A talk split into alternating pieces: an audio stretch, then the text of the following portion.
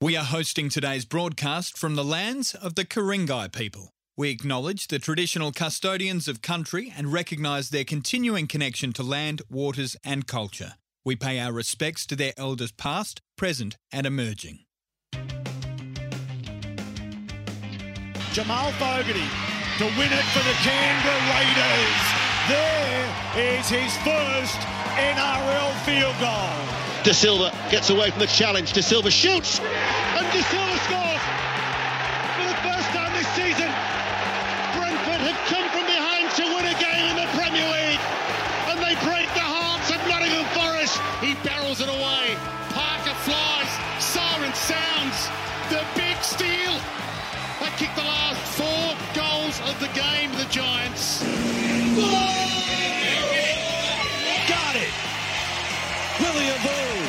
A major champion here in the Woodlands.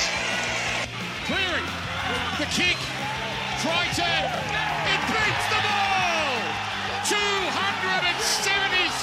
days of misery are over.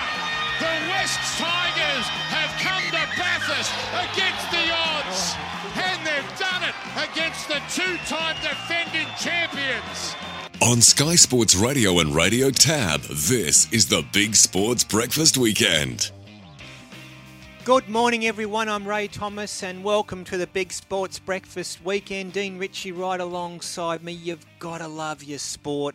Last night, in pouring rain out there at Bathurst, West Tigers have somehow managed to beat the two-time defending premiers Penrith 12 points to 8. So, for the first time, as our intro said, in 273 days, Tigers supporters are waking up as winners. Congratulations to them. Dean Ritchie, good morning.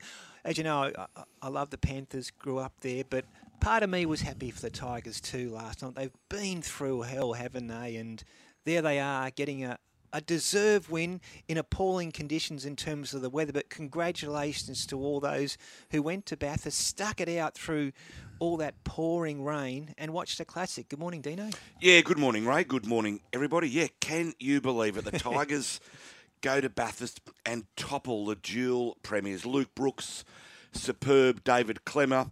Uh, the big forwards rolled through the middle, and they really dominated the defending premiers. And gee, Ray, you've been in the media like me a long time, and you Hmm. tend to have a lot of feelings. They they get nullified over the years. Yeah, but yeah, yeah. I'm like you. I couldn't help last night but give the Tigers a cheer toward the end, and I thought. I didn't give them a cheer, but I was happy for Yeah, them. I, I was happy for them, Yeah. and they've been through a lot. And It's been round twenty last year since they had a win, and uh, also an enormous night for Api Koroisau, who comes great, up wasn't he? Yeah. against his old side. What about David Clem? You mentioned him. He was fantastic, Klemmer. Didn't stop a whole game.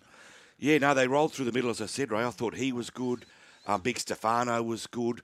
Uh, they all chipped in. I thought it was a real great team effort. And Penrith, just a little off the bit still. Hmm. They're not quite the dominant side they have been in the last couple of years. They will be back, no doubt.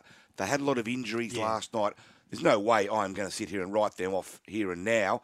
But I certainly think the gap between Penrith and the rest of the field has certainly narrowed. That's a fair call. Every team has to put up with injuries, so but no Fisher Harris, no Martin, no Spencer Leniu. So um, the forward pack did get dominated by a really good Tigers outfit. 12 point state. Other games so far this weekend. Back to Thursday night. The Sharks 44, the Cowboys 6. They're in trouble, the Cows, aren't they? Eels were good on Friday night, 43 12 against the Knights. And to be fair, Dino, uh, could have scored three or four more tries. Parramatta, they were very dominant. The Rabbitohs, brilliant 32 6 against the Broncos up there in Brisbane. Again, the Broncos had a couple of big outs, uh, Payne Haas, Ezra Mam, but full credit to South Sydney. They are absolutely flying. The Raiders 31 over the Dolphins, 30 in a terrific game at Wagga. The Dolphins, you never write them off. They somehow always get themselves back into the ball game. Um, but a Fogarty field goal just before in Golden Point gave the Raiders an emotional win down there. And the Titans 26 upset the Seagulls 10. Some boilovers, Dino. Yeah, what about Wagga, Ray? Could you believe the, the emotion at full time? Jack Wighton initially in tears, and then Ricky Stuart, one of the toughest blokes you'll ever come across mentally, uh, in tears in the press conference. It just shows you what Jack means to that club and to Ricky Stuart. How often do you see a coach break down essentially in a press conference. So it was, uh, yeah, it was uh, incredibly. What's the word I'm trying to find? Right, it wasn't difficult to watch, but it was just so rare to see raw, such emotion raw, yeah. in a press conference. Ja- Jack Wighton stays, though, doesn't he? There was some talk that he might even make the move earlier to South, but he'll stay at the Raiders the rest of the season. Yeah, he won't go anywhere, mate. Yeah. He wants to stay there, and as he said, make some more memories. Mm. Uh, and it was a big day for this uh, for the Raiders as well. Apart from the Jack Wighton situation, Mm. to nab that late field goal through Jamal Fogarty, his first NRL field goal, and that gives the Raiders another two points. And um, did I hear that they'd won three in a row now? They're going okay. The Possibly. Um, what would you make of South Sydney? They were, they were brilliant in the second half. They cut the Broncos to pieces. Again, once once again, we talk about injuries, but every side has to manage those injuries. The Broncos weren't at their their full strength, but to be fair, South Sydney they're they're looking really good, and I and I dare say um, they're the team to beat this year. Yeah, looking very strong. The Rabbitohs in every capacity, Ray. And Campbell Graham, yet again, Mm. impressing. Three tries. And he is really putting the heat on Brad Fittler for inclusion in that side. But what do we do? Where do we go? Mm. It would mean potentially moving Tommy Turbo to the wing.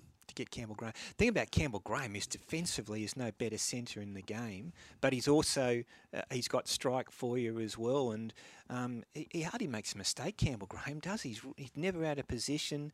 Um, I can't remember the last time missed a one-on-one tackle. Uh, he, he is. He's got Origin written all over him, but as you said, Dino, how do you fit him into that team? What's latest with Tommy Turbo? Um, will he, apparently he will play next week, but um, he obviously hasn't been 100% the last couple of weeks. Yeah, no, he hasn't been his best. I think it's quite clear. Tommy, Injury wise, I mean, injury wise. Tommy knows that himself, mate. He'll, he'll be back uh, next week for Magic Round. Of course, we shouldn't uh, gloss over the incident up there in Brisbane too. Ray South had 14 men on the field. Excuse me. It was only for about 15 seconds. It was obviously a bit of a stuff up in the interchange.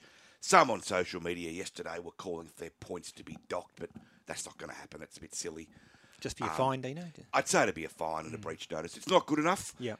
And it's they've got to be better at that. And the NRL is investigating, and they will come down with some findings on Monday. But yes, to, to suggest that they should be mm. taken, have their points taken from them, I think is a little excessive. Sharks 44, Cowboys 6 back on Thursday night. The Sharks were outstanding, but the Cowboys, who were one win away from a grand final, weren't they, last year? Um, just this season is starting to slip away for them.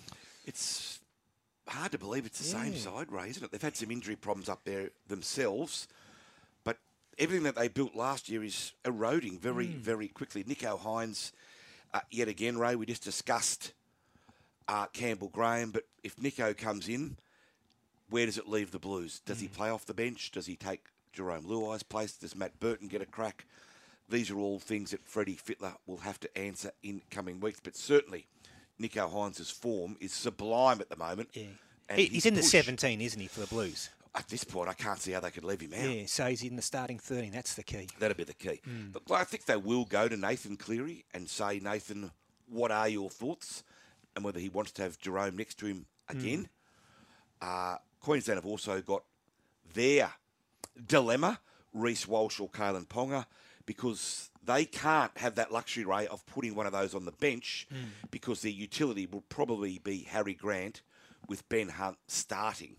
So either Ponga or Reece Walsh will miss out. At this point in time, given Kalyn's just come back, he had some defensive problems against Yeah. Parramatta on Friday. I think that Kalyn Ponga will miss state of origin selection. Really? Gee, that's a big call. What, what about that game? As you mentioned, um, Ponga was sort of singled out for his defensive lapses in that Parramatta game, but the Eels were on top from the start and really could have scored three or four more tries. Then in the end, won 43 12, and they look like they've turned the corner, Parramatta. Yeah, it was certainly the best I've seen Parramatta play this year. Gutho picked up a hat trick. Mitch Moses scored 19 points. Look, it was a big step in the right direction. I think mm. Brad Arthur post game said that. We left a lot of points out there. We completed at 50% at times during the game. So it certainly wasn't the most comprehensive victory of the year, but a big step in the right direction Yep. for the Parramatta Eels. And we shouldn't forget last night at Brookie too, Ray. The Titans came to Brookie and caused a boil over. Uh, they looked very strong right throughout the game. Some of the penalties I thought were ridiculous yet again. But Manly's 700th game at Brookvale ended in tears, and the Titans hit back after that uh, terrible loss last week when they got Yeah. run down by the Dolphins. They've got a remarkable record at Brookie, the Titans, haven't they? What's that all about? Just some teams are bogey sides for others. Yeah, absolutely. I think they've um, well won more than they've lost It's- down it's there. and incredible, It's a graveyard generally. So yeah, big win of the Titans, and as I said, that gets their season rocking and a rolling yet again, Ray boy. A few of the grand finals in the lower grades yesterday at Leichhardt. Dino SG Ball Parramatta defeated Newcastle 28-22. Um, the Roosters Indigenous Academy beat Canterbury 26-22 in the Tarsha Gale Cup. And in the Harold Matthews, Canterbury 32, Newcastle 6. Congratulations to all those teams. Yeah, I was keeping an eye on those results yesterday while watching the NRL race. So, no, some good football being played out there. Some great results. And obviously, the future of rugby league, as it has been since 1908, Ray, they just keep coming through that wonderful, wonderful production line. A couple of things I wanted to ask you about in a sec. Two more games to complete this weekend's round. Dino, the 2 p.m. game this afternoon, Warriors versus Roosters. That should be a really good clash. 4.05 p.m., Dragons versus Bulldogs. A couple of things I want to ask you about, Dino. Kyle Flanagan, where, what's the situation there with him and um, will he be leaving the Dogs? Uh, yes, the mail is quite strong. Buzz Rothfield has written about it in his column today. We'll ask Phil about it later in the show. But there's even a suggestion from Buzz, uh, Ray, that Flanagan has played his last game at Belmore. And the transfer to Manly, where he would be a backup for Daly Cherry Evans, could happen effective immediately. It's big, isn't it? Yeah. So there's troubles at Manly, though, Ray, around Josh Schuster. Gee, he's got a, a prodigious talent, but they just can't seem to get the best out of him. He's had issues with his weight, let's be honest there, Ray. Uh, he's had issues just with his mental preparation. Daly Cherry Evans had a fair old crack at him last week, which is quite rare in the media. What'd you make of that? Yeah. I thought it was good. I thought it showed leadership from Cherry Evans to call out a player who has ability but is not grasping that ability right now. And the suggestions he's on eight hundred thousand dollars a year, right? That's a lot of money. But will they offload him? I don't know. But the mere fact that they're going after Kyle Flanagan indicates clearly that they're not happy with uh, Josh Schuster's progress Yeah. or lack of progress. Yeah, exactly. A couple of things I want to ask you about you know, before we get to the AFL scores. Victor Radley, you wrote a really interesting piece about Victor Radley, and he's got his issues with the referees, hasn't he? But he plays on the edge, and every team wants a player like him who plays on the edge, but.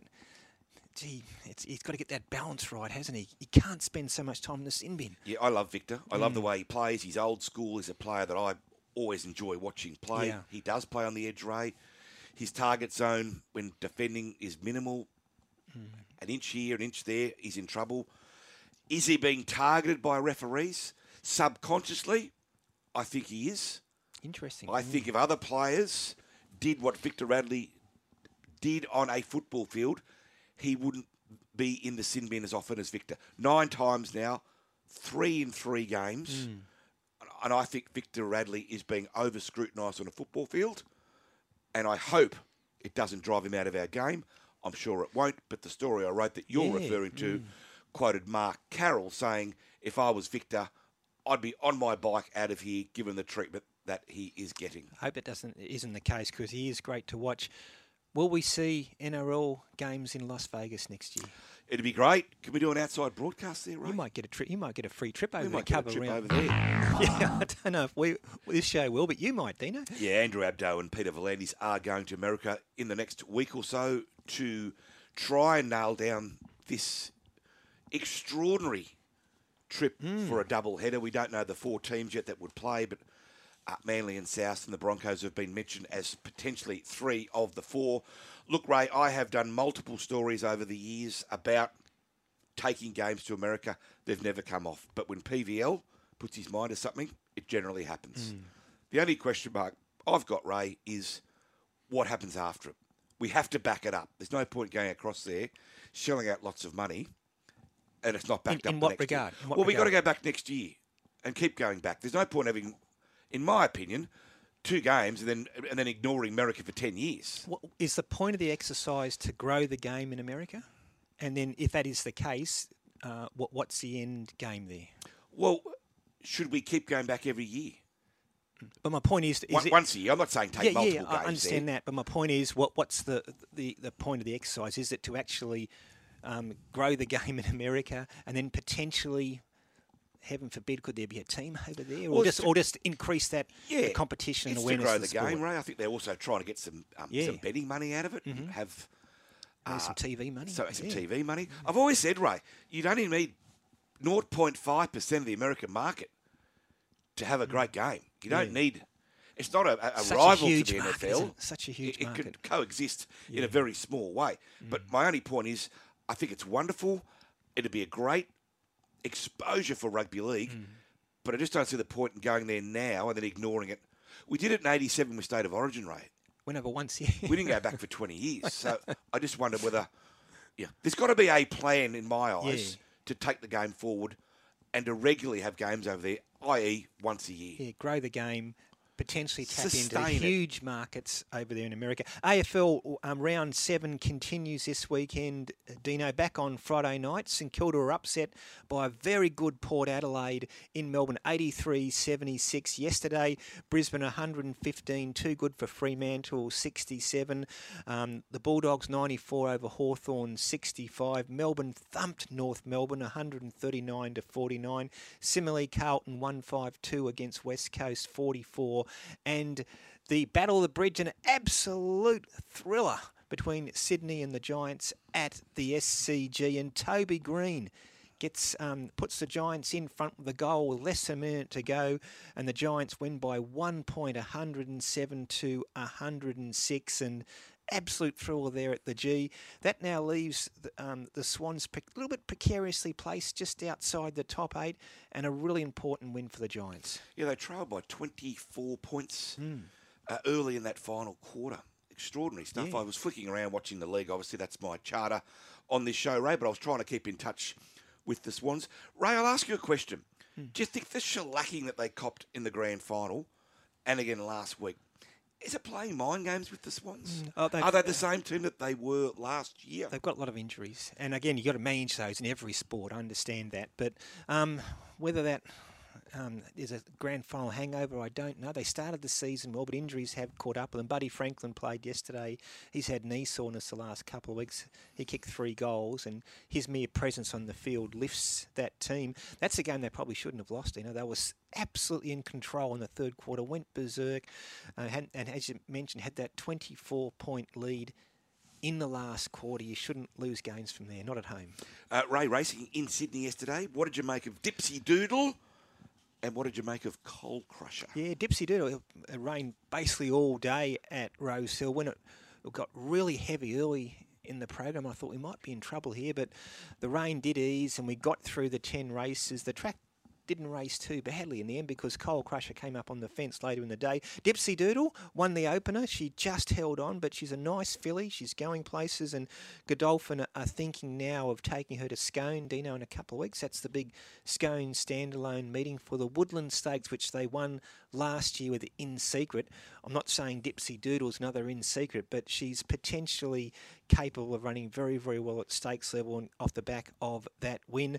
Um, Cole Crusher was really good. He just held on to win for Brad Rawiller, and we'll talk to Brad Rawiller a little later, Dino, because um, he's had a, a celebrated career in the saddle, um, ridden nearly 3,000 career winners. Of course, he's best known as the rider of the Champion Weekend Hustler about 15 years ago. He's made the move to Sydney, just doing it tough to get rides here and there, but um, maybe that win yesterday will kickstart his Sydney career. We'll talk to him a little later in the show.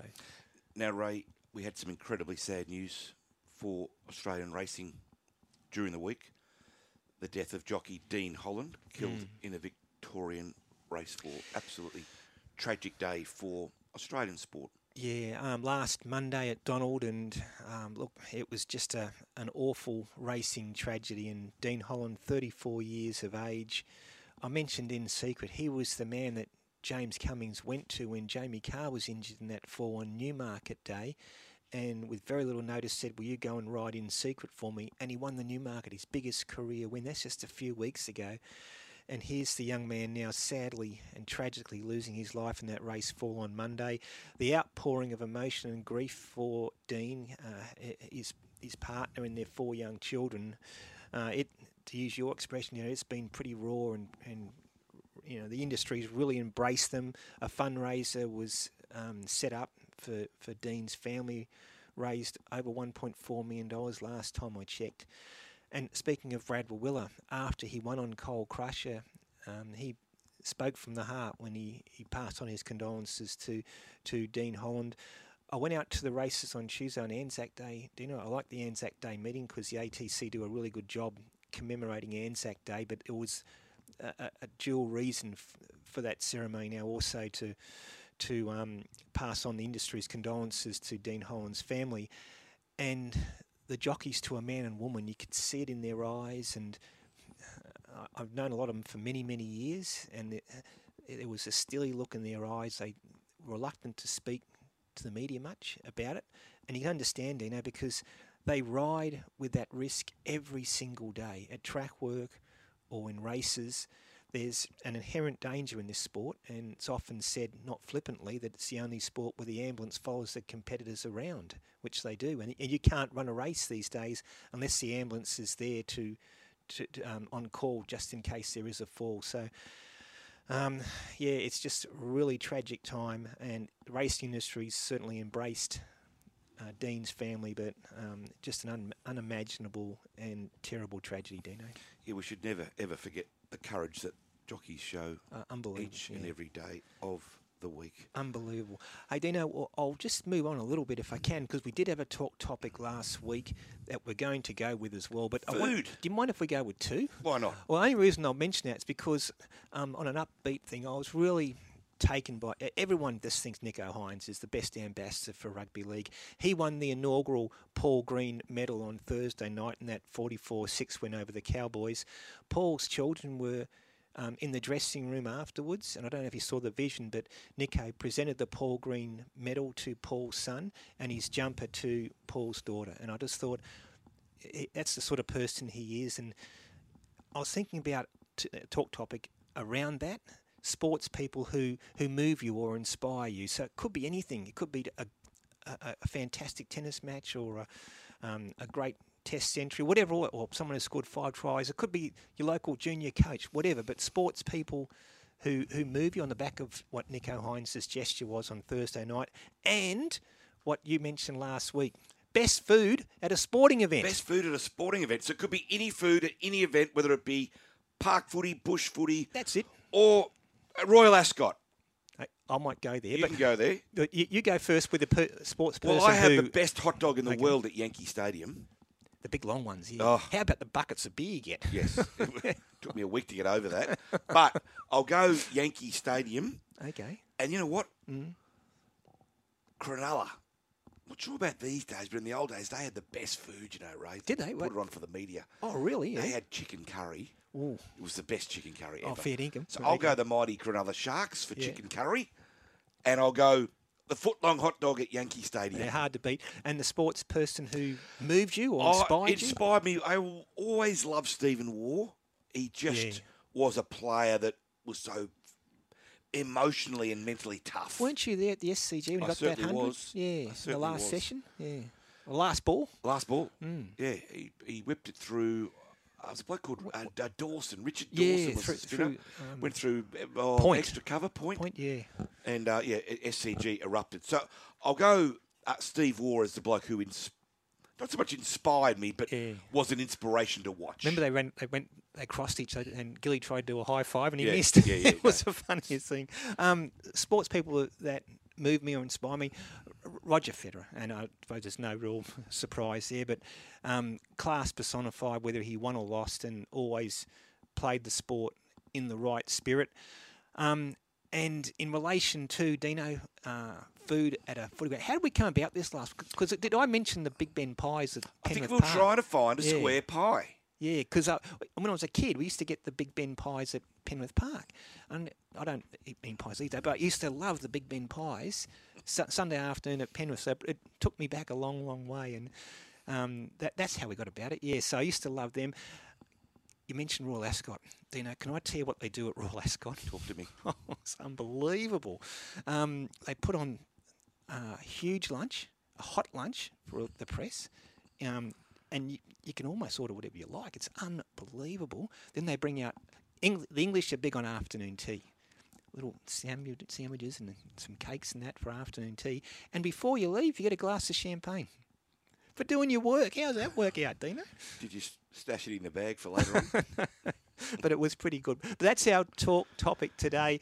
Um, on the back of what Nicho Hynes and that wonderful gesture he did in the, the Cronulla Sharks dressing room after that win against the Cowboys, where he presented his the Paul Green medal to um, Paul's son and the jumper he wore in that game to Paul's daughter. Wonderful gesture. Sports people who move or inspire you. And uh, other talk topic day. Two talk topics is best food at a sporting uh, event. Let us know your thoughts on 135353. SMS 0419 767 272. Listening to Dino and Ray on the Big Sports Breakfast Weekend. Skipped breakfast? Carmel from Gyrus text. When she grew up, you knew people were rich when they had the colour telly. Prime TV and ABC were the only channels I remember when I was about five on our TV. Well, we, at we had 7, 9 and 10. Someone just had to hold the aerial in the right spot. you sneezed, you lost Channel 9. The Big Sports Breakfast. Weekdays from 5.30 on Sky Sports Radio. Experience city class racing country style at the Darley Scone Cup Carnival. It's the richest country racing carnival in Australia, with over $2 million on offer across two fantastic days in May. Highlighted by the Darley Scone Cup and the Group 3 Emirates Park Dark Duel. With fashions on the field and Bjorn again live after the last race on Saturday, it's the Country Cup Carnival not to be missed. The Darley Scone Cup Carnival, May 12 and 13. For hospitality packages and tickets, go to sconeraceclub.com.au. At Tab, we're on for commingled pools with the Hong Kong Jockey Club. Queensland punters can now bet into the Hong Kong pools on all Hong Kong meetings, starting with Champions Day at Sha Tin this Sunday. This means world class racing, higher liquidity, more stable pricing, and deeper exotic pools. Head to the Tab app to find out more. Tab, we're on. Available to QTAB customers. What's gambling really costing you? For free and confidential support, visit gamblinghelponline.org.au. Brain tumor, migraine, dementia, concussion. Have you dyslexia, or someone you love MSA, been touched by a brain disorder, disease, or injury? motor neurone disease, stroke, epilepsy, Alzheimer's, There can be no cure Dystonia. without research. Parkinson's, Help the ones you love by donating to research today. Visit brainfoundation.org.au or call 1300 88 6660. Dunwoody still kicks below the 200 metres from Midnight Glow, then Night Sun, Highland Blaze. Dunwoody, 100 metres to go, three quarters, now a length Midnight Glow, and Dunwoody, a big staying performance, is going to hold on and win the Leger. Dunwoody wins from Highland Blaze, Midnight Glow, Night Sun. On Sky Sports Radio and Radio Tab, this is the Big Sports Breakfast Weekend. Welcome back to the show with Dino and Ray. That was done. Woody scoring an upset in the VRC St Leger. Before we go to our race replay, Dino, a couple of SMSs have come through. Yeah, I love these ones coming through about your favourite tucker Yeah. at sporting events. Roberta from Central Queensland says best feed at a sports venue was the corn meat sandwiches the old ladies used to make at Thangool races. Thangool race. There you go. I love How that. about that? That's super. And Lucy from Summer Hill says uh, no queues at Roland Garros. Great ham, cheese, and mustard baguette. Is that how Bag- baguette, Baguette. baguette, yeah. Washed down with a bottle of wine. I love There that. There you go. and also live, I love this one from oh Steve from Arachnabeel. Mm. Um, whenever we have a winter race meeting, the food truck that comes across from Naracoorte does the best cream of chicken soup and beef brisket roll in history. Great stuff. Did you see Fitzy on social media last night? Said the one thing you can't have in sporting events soup. Soup. Very true. I don't know about that. We'll get into our race replays. Here we go in the first, and she's a nice, promising filly. Her name, Dipsy Doodle. Sovereign Fund is making heavy weather of it at the moment. Uh, Inside the 200, Thunderlips is moving up after Dipsy Doodle. They're fighting it out, 100 metres to go. Dipsy Doodle, Thunderlips. Uh, Late on the scene, Ducass out wide. Thunderlips, Dipsy Doodle. She climbs off the canvas, Dipsy. Dipsy Doodle's too tough. Dipsy Doodle fights strongly to win from a photo. Thunderlips and the fast finishing Ducass, which made up many lengths. Yeah, she looked in trouble there, Dipsy Doodle, but found a way to win. Really good effort. Thunderlips ran about a bit under pressure. Pressure Ducasse, excellent debut. Onto the midway. This might be a really good horse for Sam Kavanagh. An import called Wrathful. Tail boots to in front. Anything goes is hanging tough. Mayrose presents to the outside now at the 300. Then Cuban Grand Chico, McGeehan down the outside with Poseidon Ruler and Miracle Spins moving through. Mayrose 200 to go, goes to Decadent Tail. Late on the scene was Miracle Spin. Wide out, Wrathful late. Miracle Spin after Mayrose, Decadent Tail, and Wrathful's charging. Look at Wrathful right over the top. He rounds them up. What a win! Wrathful has blown them out and beaten Miracle Spin. Photo for third between Mayrose and Yeah, he struck some trouble in the run, so to get up and win, uh, an excellent performance. He might be a nice horse going forward. Astero, Matty Smith stable in excellent form. We'll talk to Matty shortly. This horse loves wet tracks. I think he's in the right time of year. Then Astero Zoo Shack coming past the 300. Dashing Legend, Kips Bay together. Dashing Legends moving up. Conscript first up is running a bold race and he's starting to come now. Conscript headed Dashing Legend who's run her race. Astero late with Zoo Shack. Conscript the leader, 100 metres to go. Astero's trying to wear him down. Conscript joined by Astero who goes home too well. Astero too good, beat Conscript. Third in was Zoo Shack. Kips Bay. Yeah, he was just too good. Astero, well ridden by Tyler Schiller. Apprentices won six of the ten races at Rosehill yesterday, but a senior jockey stepped up on Coal Crusher in race nine. Great to see Brad Rawiller break through in Sydney. Democracy Manifest being wound up on the outside. He's got about two or three to make up. And Logan Street Lion boxes on. Still Coal Crusher. 200 metres to go. Coat Heels trying ever so hard. But Coal Crusher keeps going. Bulmac out wide storming home. But Coal Crusher staving off a wall of horses.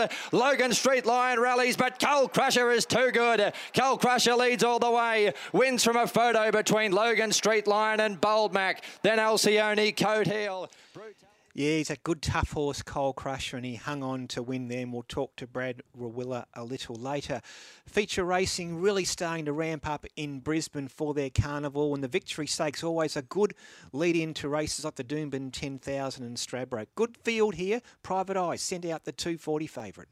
Fire looming up on the outside. Power Lady working home. Private Eyes out deeper. Hollyfield the inside and back behind those is King of Sparta. Prince of Boom still just in front. Rothfire's knuckling down. They're clear at the moment, but running home is Power Lady and also coming down the outside is King of Sparta. Prince of Boom, Rothfire, Power Lady, King of Sparta. Rothfire's in front. Rothfire! Rothfire's won from, I think, King of Sparta. Photo third, Power Lady or Prince of Boom.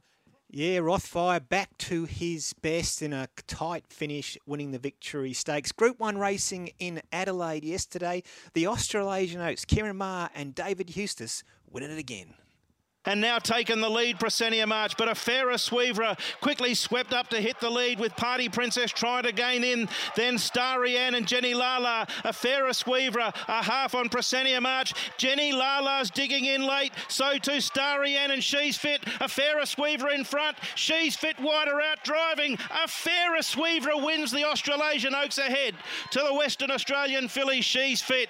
Third placing maybe Jenny Lala. Starry Ann. A fairer Sweevra, I think it is. Dina, how's your French? What does that mean? Uh, it's not great, Ray. Okay. My English isn't great. Don't ask me about French. Fair enough. Wins the Australasian Oaks for Ciaron Maher and David Eustace and John Allen. That was Ciaron and David's eighth Group One for the season. They're only three behind James Cummings and Chris Waller. So. Uh, not that many Group Ones to go, but they're still very much in the hunt to be leading trainer. Plenty of people want to have their say on the open line. Dino, Paul's there. Paul, good morning. Morning, gents. How you going? Terrific, Paul. Thanks for waiting for us, mate. That's fine. Um, I don't know whether you guys were old enough to remember Warwick Farm races. We used to have the car races there. You remember that? Ah, gee. I can't, Paul. Oh, Ray I- would be the man. Yeah, I can't remember. 'cause I used to go to Warwick Farm in the early 80s to see Kingston Town, but um, when, are we, when are we talking, Paul? Uh, must have been seventies. Fair enough. Okay. But we had we had full blown motor racing uh, days there with you know Bathurst cars and all the rest of it. But there was always a van there with um, school prawn rolls, fresh fresh bread rolls, and with a um, with a coleslaw in there, and they were stuffed with these school prawns. I think probably cost seventy five cents or something ridiculous. but um, you know, that was how long ago in the seventies. I can still remember them Still, still in your mind, yeah. It's funny how those things stick, Paul, because those Big Ben pies stick in my mind from Penrith Park in the seventies. I tell you what, you want a good prawn roll? Yeah. You go to the Tuncurry Forster races. Our great Yes, friends Gary and mentioned Mark McQuillan, times. two of our legends, and it is the best prawn roll in Australia. What do you reckon, Paul? Funny as, funny as it may seem, I've been listening to you guys since day one. When Greg, Greg, what was his name? Greg Radley? Greg Radley? Yeah. Yeah, Radley and another. I think there was another Greg too. Oh, Greg him on the Hayes? Uh, Must have been. Yeah. Anyway, I don't have any interest in horse racing. oh, you don't? we, No. ha- we haven't converged yet, Paul. no, not at all. Oh, well, we, we like to think we're a sports show. We cover a lot of sports, so hope you find something that you like. Hey, good call, Paul. Oh. Appreciate it. We're going right back to the 70s there, and that's what this sort of talk topic does, Dino. It makes people think about it. Doug's on the line. I think he wants to talk Campbell Graham. Doug, good morning. Good morning. How are you? Terrific, Doug. I just want to talk about Campbell Graham. Do you reckon he should be in the blue side? Yeah, it's a great question, Doug. At the moment, he's, he's putting up an irresistible push, isn't he? But uh, y- y- it, clearly, we've got a lot of good players, so they've got to be squeezed in somewhere. Latrell Yeah. and Tommy, whenever they play together for the Blues, we generally win. Tommy's That's form's right. down a little bit now, Dougie, as we know, and he's had a few injuries. So it would mean potentially putting Tommy on the wing. That's it. Yeah, and, and the hot dogs I had when I used to make at the, the Forbes shows, uh, Pluto pup dogs. Oh, Pluto pup. Well, Oh, maybe. geez, they used to linger. Oh, on that thought, we'll take a quick break. Listen to Dino and Ray in the Big Sports Breakfast Weekend. Skipped breakfast? Carmel from Gyrus text. When she grew up, you knew people were rich when they had the colour telly. Prime TV and ABC were the only channels I remember when I was about five on our TV. Well, we, at we had seven, nine, and ten. Someone just had to hold the aerial in the right spot. you sneezed, you lost channel nine. The Big Sports Breakfast. Weekdays from 5.30 on Sky Sports Radio. You know the feeling when your mate's golf ball flies past yours? Or when you're on the green in regulation, but he holds it from the bunker? At Drummond Golf, we get it. That's why we have our lowest price guarantee. As Australia's biggest, you can count on our massive buying power for the lowest prices in golf. But if you do happen to find a lower advertised price, we'll beat it. The Drummond Golf lowest price guarantee. Unbeatable. Conditions apply. Bigger, better, money, mo, and. You're the chosen one. Pick your favourite Kia. From the award winning Kia Sportage to the street cred delivering Kia Seltos. Or Kia's most powerful car ever, the all electric EV6 GT. Book a test drive today to find your chosen one. Find out more at kia.com.au or drop into your nearest Kia dealer. Kia, movement that inspires. Experience city class racing country style at the Darley Scone Cup Carnival. It's the richest country racing carnival in Australia, with over $2 million on offer across two fantastic days in May. Highlighted by the Darley Scone Cup and the Group 3 Emirates Park Dark Duel. With fashions on the field and Bjorn again live after the last race on Saturday, it's the Country Cup Carnival not to be missed. The Darley Scone Cup Carnival, May 12 and 13. For hospitality packages and tickets, go to sconeraceclub.com.au. Conscript had a dashing legend who's run her race. Astero late with Zushak. Conscript the leader, 100 metres to go. Astero's trying to wear him down. Conscript joined by Astero, who goes home too well. Astero too good, beat Conscript. Third in was Zushak. On Sky Sports Radio and Radio Tab, this is the Big Sports Breakfast Weekend. And welcome back to the show with Dino and Ray. Just a quick one, Dino. About to be joined by uh, Matty Smith. Um, the Goulburn races today have been postponed. There is surface water present on sections of the track, therefore, obviously unsuitable to race. So Goulburn has been postponed today. That leaves just the one meeting in New South Wales at Grafton. The big Archer meeting's on at Rockhampton today, and of course Champions Day in Hong Kong, where we'll see the English horse Dubai Honour take on Hong Kong's best. Couple of SMSs there. Ray, they are pouring in. Please be patient. We'll try to get to as many as we can. I love this one from Boris. Though the tip of the day is, I was totally constipated. What? For four days.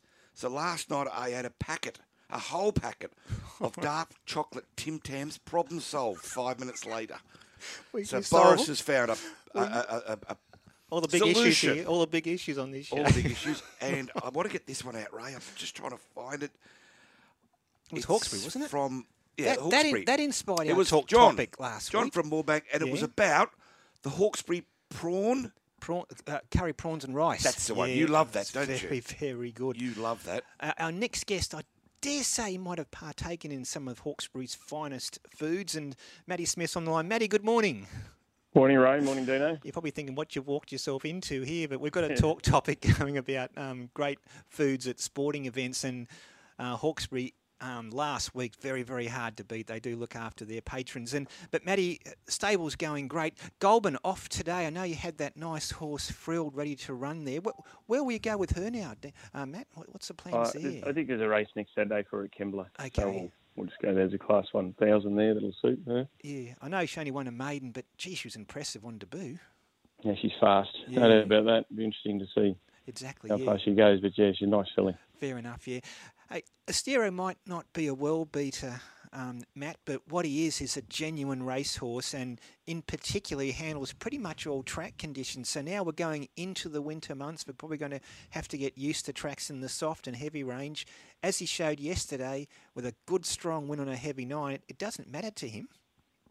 No, gee, Ray, he's very versatile, isn't he? He um, he handles all tracks and and uh, look, we tried to we've tried to get him up in trip. He sort of seems to like that those sprint distances around the 12 to somewhere you know a little bit further. And um, yeah, I thought he was great yesterday. And I you know it also helps I think when you've you know you've been in work a while and they're sort of nice and fit and they're, they're um they strike those tracks at the right time. You know. Yeah, I I understand that. Uh, he's having a great prep at the moment, isn't he? And he's had an extended prep, and he's in career best at the moment, Matt. Yeah, we had a bit of a hiccup with him. I mean, he won at Kembla early in the prep, and then he sort of lost his way for a couple of runs, and we just sort of sent him up the farm and reset him, and, and did a bit of schooling with him, and then down the beach for, for a week or ten days, and then and then sort of just freshened him up a bit and brought him back, and and uh, he hasn't missed a beat since. He Yeah. just uh, he's just gone on with it, and he's just a happy horse at home too. He's enjoying his racing. So is he a horse that you keep up at your property um, up up in the Central Coast rather than at Warwick Farm, or No, he stays at Warwick Farm, but like he'll go up there between runs for three or four days and just have a poke around the arena or just go around the farm a bit and do a bit, just a bit of quiet work. And then they seem to eat. They eat um, and they rehydrate very quickly when you get them out of the um, just out of the stable environment. They seem to do really well, especially horses that are up and racing. It's just something different for them. yeah? So um, it does help. He's good, yeah, and his prize money now is up over four hundred thousand. It's just if you've got patient owners who are prepared to, to wait and give a horse like Astero the chance to mature and develop, the prize money is just so good in Sydney racing at the moment, Matt. A- Absolutely, it is. Like you've got to you've got to be just a bit patient with these horses and try and um, make the most of the grades and get them through their grades and win the, win the prize money along the way, and um, just keeps everyone you know reinvesting in the game. That's the, that's the most important thing. Exactly, yeah. It could have been a huge day for the stable yesterday. Miracle Spin, a, an English import, I think ran his best race so far for you in Australia, and he's shown promise in his previous press, but he was terrific first up, being narrowly beaten the mid, midway by Wrathful, and floating three starts this prep, three minor placings. He's bursting to win a race. Yeah, um, Miracle Spin was great actually. He uh, and he does show he does look like a, a promising horse. Um, you know, we sort of bought him with a view that uh, he'd be a, a, more of a staying type of horse. Um, we have to sort of get him up over those trips, and we're not even sure if he will actually. I, you know, I've, I mean, he has showed a good turn of foot yesterday, and he did that again previously in a midway over 1500 metres. So. Um, we've had him up to 1800 at, uh, in Queensland, and, and he was quite okay. So we'll probably try him again, see if he can stay. Um, if he can't, well, then we'll just keep him fresh. Um, and floating, yeah, I've got a good opinion of floating. I think maybe the tracks maybe are just taking his sprint away from him a little bit. Um, but he was good yesterday. He fought back when challenged, and yeah, he ran very well. He's re, re bursting to win a race, as I said. Hey, Matty, there, there's always feature races and carnivals coming up in, in racing these days. It never seems to end. Of course, the big Wagga Cup carnival's on this week on Thursday and Friday. And then, of course, we go to Gosford on Saturday for their big standalone meeting, the Gosford Cup Takeover Target Stakes, and the coast. And, of course, Brisbane and Adelaide in full swing. Have you got horses going each every which way in the next few days?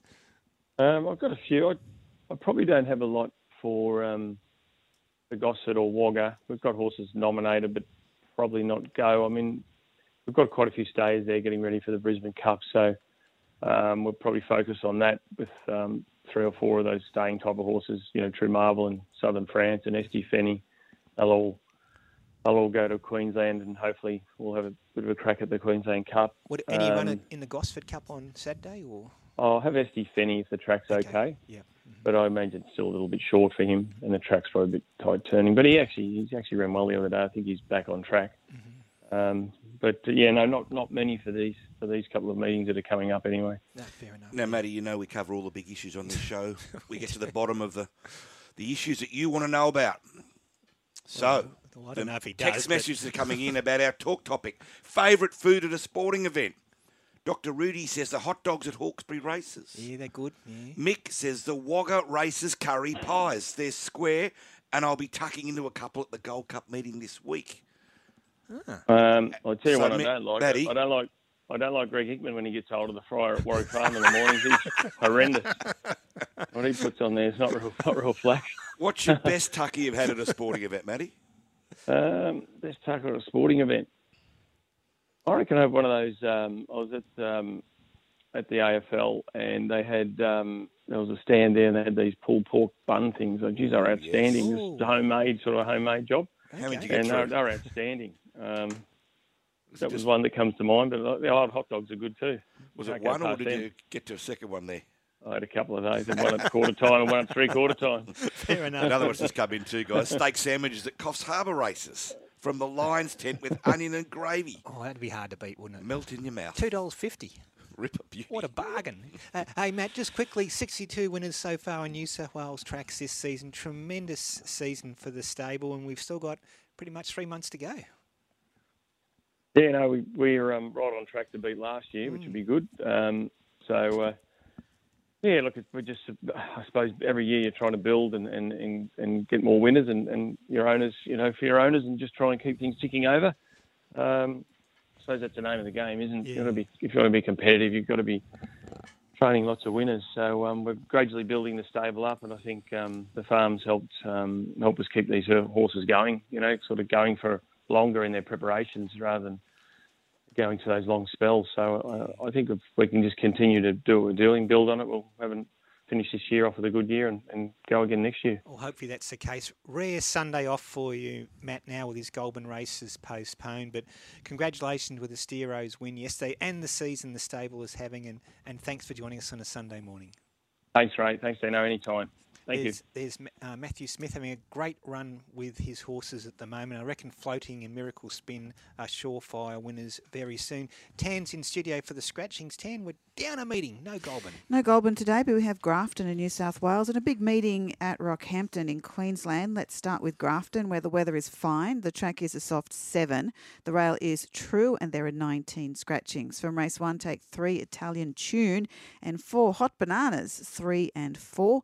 Race two, number three, More Elements, number three. Race three, number 12, Queen of Elegance, and 14, Wet and Windy, 12 and 14. There's an omen there. Race four, number 10, Coal Fire and 13 Revealer 10 and 13. Race 5 number 4 Leroy Lion, 8 Flying Pharaoh, 11 Shookers, 12 Chica Linda and the emergency 15. 4 8 11 12 and 15. Race 6 number 5 June and Dusted. 10 Pack of Wolves, 5 and 10. Race 7, number 2, Mikado. 3 Oriental Runner. 11 Cassie's Sister. 14 Schiller Bay. 2, 3, 11, and 14. And out of race 8, number 11, Inspiration. Number 11 from race 8 at Grafton. To Rockhampton, the weather is fine. The track is soft 5. The rail out 2.5 metres the entire course. Penetrometer 5.46 and 23 scratchings. From race 1, take 3, My County. Number 3. Race 2, number 6, Craigley Etna. Number 6. Race 3 is clear. From race 4, number 1, Stubai. 5 IPO ready, 7 Matador, and 11 Devil Kick. 1, 5, 7, 11. Race 5, take out 6 Real Statement, 7 Ruben Carr, and 9 Zipping Irish, 6, 7, 9. From race 6, number 1, you called it. 5 Derulo and 13 Atomic Selfie, 1, 5, and 13. From the big race, the Archer race 7, the emergencies 13, 14, 15, 16, and 17. Take out 13 through to 17.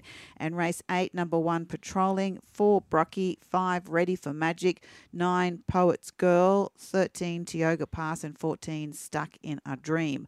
1, 4, 5, 9, 13, and 14 from race 8 at Rockhampton. Thanks, Tan. You mentioned the Archer. That's the uh, $775,000 slot race at Rockhampton today. I thought that's race seven. I thought number five, We Own a Smart One. What a name for a horse, Dina. We Own a Smart One. Love it, yeah. Race seven, number five, Rockhampton will be hard to beat in a very open The Archer. Tips today at Grafton. Uh, race two, number one, One Kind. Race two, number one, One Kind. Into race three, number two, Where's the Fire? And race six, number one, Maximum Vortex. Dino's text messages flooding in about the talk topic. Oh, I love these ones about the Tucker. Mick from Merewether. I like this one, Ray. My favourite footy barbecue goes to my local junior club, South Newcastle, based out of Learmonth Park in Hamilton South. Hmm. Egg and bacon rolls, sausage, steak sandwiches to gourmet standard and at an excellent price. Even the locals who have no ties to the club come for breakfast and lunch. Sensational, he says. So that sounds like some good tucker up there. I tell you what's getting a couple of mentions. Milkman Yass, one of them, Ray. Mhm. The spread at Sha Tin. Okay.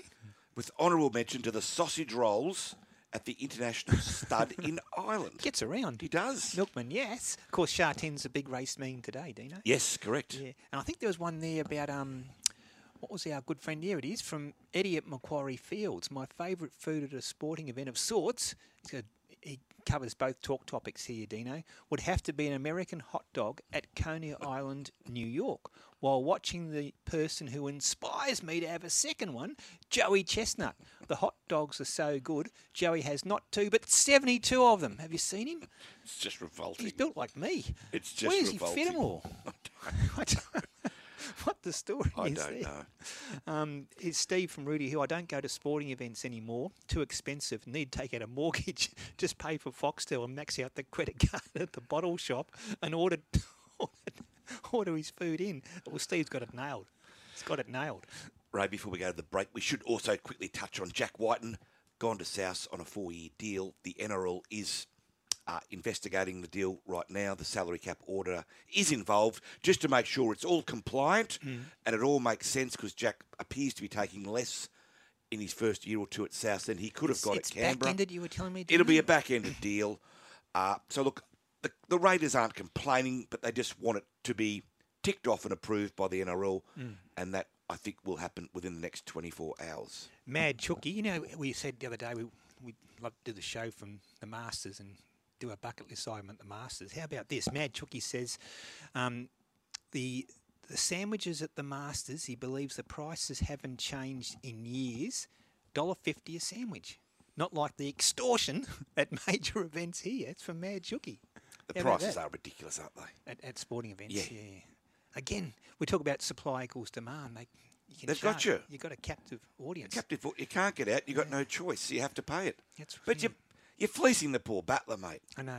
Rugby league's a you know it's a working class game. Most of the fans are uh, you know, knockabouts like you and I, Ray.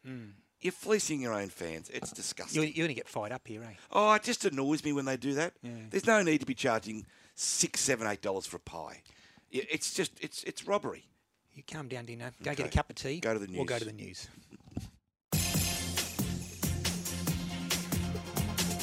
Hello, I'm Sarah Warmby. A Queensland man arrested in Indonesia claims he felt possessed when going on an alleged drunken and naked rampage.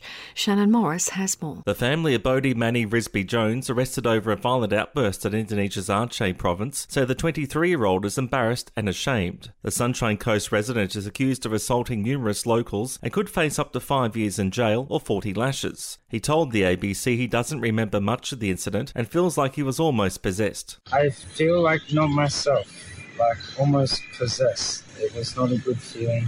So it was very out of character for me. I've never done that before. His family is working with Australian consular officials. Shannon Morris, Air News. Meanwhile, another Australian man has been arrested in the West Java region of Indonesia, accused of spitting on a religious leader. The 48 year old approached the man angry at the sound of Islamic chants on a loudspeaker from a mosque. He booked a flight back home, but police tracked him down in Jakarta before he could get to the airport. The former Sudanese Prime Minister has described the current conflict in the country as a senseless war. The capital, Khartoum, is being bombed, which is hampering evacuations. Abdullah Hamdok says the war needs to end. It has so many ramifications, not for Sudan, for the region and the world. Sudan is the largest country in that area, bordering seven countries. God forbid if Sudan is to reach a point of civil war, the deadline for Australians to make it on board a rescue flight out of the African country has now passed. Renewables are breaking energy generation records and driving down wholesale electricity prices, according to the latest data from the Australian Energy Market Operator. The data also shows the country's lowest ever level of emissions for the first quarter of this year. A thousand pharmacies in New South Wales have signed up to a trial allowing pharmacists to prescribe some common medications. Chandra Llewellyn reports. Pharmacists will complete an online training model allowing them to prescribe antibiotics for UTIs in women aged 65 and under. From July, they'll also be able to prescribe oral contraceptives. The Perrottet government initiative is designed to reduce pressure on GP waiting rooms and has the backing of the state's new Health Minister Ryan Park. The Herald reports the statewide trial is expected to begin next month after being delayed from the beginning of April. The Salvation Army has kicked off its Red Shield appeal, which runs until June. There's also a door knock taking place this weekend. And marine conservationists and activists are paddling out on Sydney's Manly Beach today to campaign for the removal of shark nets in New South Wales. The nets will be removed for the whale migration season, but are scheduled to be reinstalled in September. The Australian Marine Conservation Society's Dr. Leonardo Guida says it's time for a change. The shark net's uh, it's a strategy that's over 80 years old, and we wouldn't accept safety standards that old in any other aspect of our lives. Not in our workplace, not in our homes, not in our schools. So we really need to modernise beach safety. This is Air News. Raiders coach Ricky Stuart held back the tears when discussing Jack Wighton after Canberra's Golden Point win over the Dolphins in the NRL. Wighton's start for the Raiders in the 31 to 30 win. Stewart was emotional when asked about Wighton's decision to leave the club for Souths at the end of the season. Jack's our mate. Um, he had to make a decision, and I'm okay with the decision. There's a lot of excuses going around about why Jack's leaving, and they're all it, it's all crap. Jack, Jack wants a bit of a change. He's been here a long time. He wants a bit of a change, and I get that. Wins also to the Titans and Tigers. The Demons have thrashed North Melbourne 139 to 49 in the AFL. The Bulldogs came back from behind at the break for a 29 point win over Hawthorn. The Blues way too good for the Eagles 152 to 44. The Giants and Lions also celebrated wins. And Shane Van Gisbergen has beaten Brody Kostecki in a battle that went down to the wire at the Perth Super Sprint. The two Chevy drivers had plenty of contact. Kostecki was slapped with a bad sportsmanship flag for blocking. The decision to pit for tyres gave Van Gisbergen the edge, even though he had to hustle through the pack. Yeah, I got a bad start and then knew my car was good, but couldn't quite get through. And we had a pretty awesome battle in the middle, but we were losing time to the people who pitted. And yeah, come through at the end. Our stop was awesome, and then drove through to catch those guys. So yeah, that was great. Australian Independent Radio News. This is Sky Sports Radio, heard throughout New South Wales, including Muswellbrook on 103.3 FM, Baradine 87.6 FM, Inverell on 92.7 FM, and Mullumbimby 87.6 FM. At Tab, we're on for commingled pools with the Hong Kong Jockey Club. Queensland punters can now bet into the Hong Kong pools on all Hong Kong meetings, starting with Champions Day at Sha Tin this Sunday. This means world class racing, higher liquidity, more stable pricing, and deeper exotic pools. Head to the Tab app to find out more. Tab, we're on. Available to QTAB customers. What's gambling really costing you? For free and confidential support, visit gamblinghelponline.org.au. Experience city class racing country style at the Darley Scone Cup Carnival. It's the richest country racing carnival in Australia, with over $2 million on offer across two fantastic days in May. Highlighted by the Darley Scone Cup and the Group 3 Emirates Park Dark Duel. With fashions on the field and Bjorn again live after the last race on Saturday, it's the Country Cup Carnival not to be missed. The Darley Scone Cup Carnival, May 12 and 13. For hospitality packages and tickets, go to sconeraceclub.com.au. On Sky Sports Radio, the traffic report. Wow, did you know that Donut King's coffee tastes as delicious as their donuts? Surprisingly good coffee available now at your local Donut King. Try one today. In Preston's, the trucks crashed on Bernera Road at the M7 northbound on ramp. Morelia, flooding on McClimates Road at Cassai Creek has the road closed heading in both directions. In Leichhardt, we've got a breakdown on Parramatta Road at Flood Street heading eastbound. And in North Sydney, changed traffic conditions on the Warringah Freeway heading northbound at Ridge Street. Speed dropped to 60 k's. Experience the magic of Luna Park Sydney by night. Twilight passes are now available from just $34, but only for a limited time. Go to lunaparksydney.com. I'm Thomas Reeve, number one in racing on Sky Sports Radio. On the Big Sports Breakfast, interstate weather. Tina, you know we're going national now. We are. Yeah, so I've got to do a whole national weather. That's another reason why I've got to do the weather each after every They'll, news break. they'll lap us up in Northern Territory. You reckon? Uh-huh. Tasmania. For how long? I'm not sure how long, but they'll lap us up. show. Sydney today, shower or two and 22 degrees. Melbourne, sunny and 17. Brisbane, possible morning shower, but clearing up for a lovely sunny, or reasonably sunny Sunday in Brisbane and 26 degrees. Perth is sunny, 23. Shower or two about in Adelaide and a top of 19. Hobart, mostly sunny and 21 degrees. Darwin, it's the clubhouse leader, Dino. Sunny and 34 degrees. Rain about in Canberra, top of 14.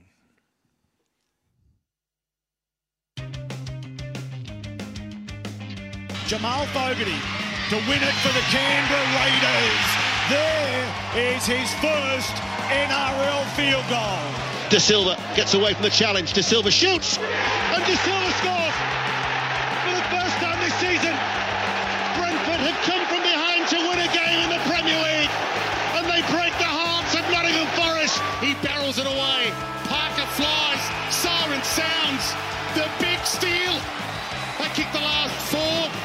of the game, the Giants. Got it. Willie Avu is a major champion here in the Woodlands. Clearing. The kick. Crichton.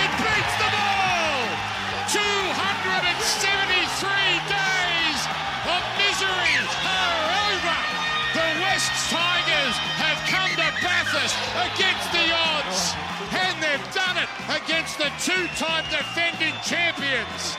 On Sky Sports Radio and Radio Tab, this is the Big Sports Breakfast Weekend.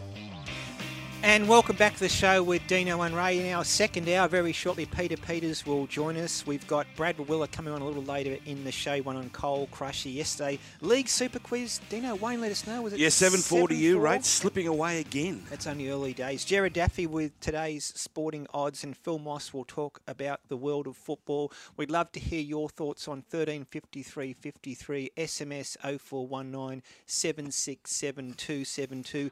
Anything to do with sport and or our talk topics today, which are um, food at, you know, great foods at sporting events or um, people who inspire you in sport on the back of Nicho Hynes presenting his Paul Green medal and jumper to Paul Green's children. It was a wonderful gesture.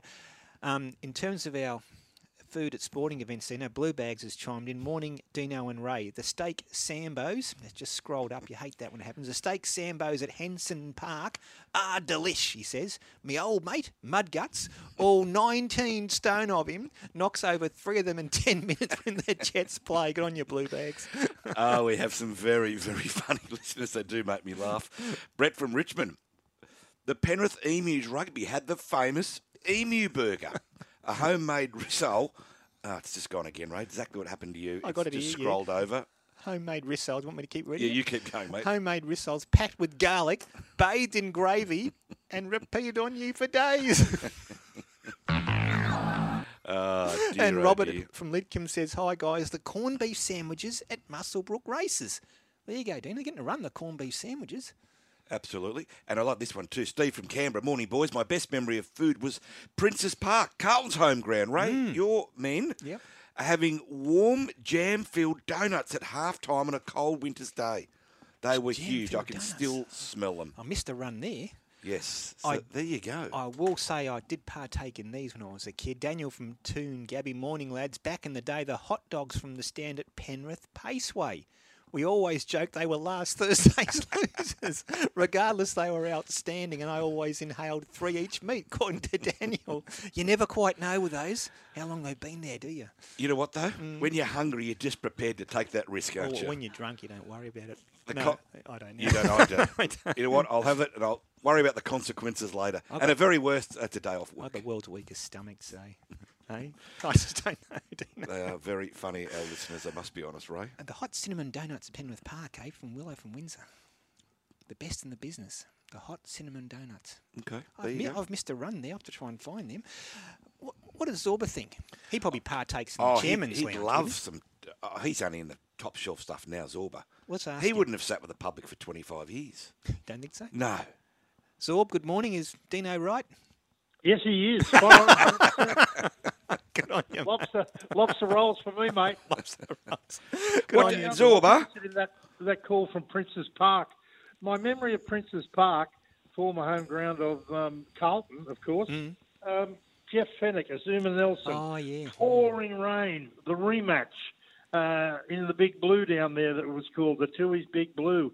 And my my first sight of Kerry Packer and James Packer sitting ringside with five dollar plastic ponchos will always remain with me. Hey, Zorba, I was there that day. We flew down. The great Bowie Bailey, our artist from work. Yeah. He was with me as well, my brother Brett. And Fenech got Yeah, beaten. He got beaten. Got Yeah, knocked, he got knocked beaten. out, he didn't did he? get beaten. I think to this day, and and I still think something went on. Jeff just had no energy, Yeah. and um, I just think there's a story there that's, that hasn't been written, and uh, I reckon he was got at. I reckon. I reckon his heart got ripped out with that Las Vegas decision. He never got over He it. Never got over it. I just, No, he He didn't. never Well, well, truly got over it. Yeah. Mind you, they did retrospectively award him that belt I know, but three it's months too ago, late. I but reckon it ruined his not career. quite the same. He was but never the same. it's up till then, he thought he was invincible. But anyway, hey Zorb, um, as I said earlier, being a Panthers supporter, part of me was torn. But I was happy for the Tigers last night. They've been through hell. After 273 days, their supporters can wake up this morning. They banked the two points, 12-8 over Penrith. Yeah, well, look, congratulations to them too. They were they were inspired by their skipper Api Koroisau. I thought he had a great game against his former club, and that must have been hard to do in those conditions. The um, the rookie fullback Jahream Bula, um, he did everything right in a, in, a, in difficult conditions for an experienced fullback, let alone a rookie. And the halfback Luke Brooks, look, he's much maligned. The Tigers were um, were worthy 12-8 winners over Penrith. They were atrocious conditions in Bathurst. It just never stopped raining. The Tigers played near perfect football for the conditions, and I thought their forwards did really well. Um, and they finally have given their long-suffering fans something really to cheer about. Um, Luke Brooks, two 40-20s, a superb display behind a hard-working forward pack. Stunning upset. Congratulations to them. They've been kicked from pillar to post. That was a, a a worthy win. It wasn't a lucky win. They deserved it. Zorb, uh, the Broncos without Payne Haas came right back to the field. What and did you Ez- make? Ezra Mam too, and? Ezra Mam. Yeah. Uh, Oh. Were South that good, or were Broncos ready to be toppled after a really strong, consistent start to the year? The Broncos are Shetland ponies without Payne Haas. Um, they've run wild in the opening two months of the season, but they got a reality check on Friday night when Latrell Mitchell, Cody Walker, Campbell, Graham, and Big Tom Burgess, never seen him play better. They stormed into Mm. Suncorp. They were without um, Payne Haas, and the Broncos weren't in the contest. Graham scored three of South's six tries, and he's an origin must in the centres for New South Wales, while Mitchell easily won his much anticipated clash with the Broncos star Reece Walsh. South's now just two points behind the Broncos at the top of the ladder. It was an awesome win. I think the Broncos are going to struggle in in um, in state of origin, but they're a very good side. Uh, South though, um, they're my pick for the competition. They're just going to build and build, and they've got some gun players in key positions. Uh, whilst on Brisbane, a magic round next week. I know you've been all over this bulldog. A lot of other people aren't on the shifting surface, and it could be highly embarrassing for the NRL and Suncorp uh, next weekend. I, I thought the ground was in poor condition uh, for that game on Friday night. Um, we saw the workers coming out before the players just about got to the sheds. They were out there um, with whatever they could get to try and um, get the ground right. It's not. It's um, it's not going to be good for next weekend. I'd hate to be playing on Saturday or Sunday in uh, in the Magic round. I don't think it'll be too magic.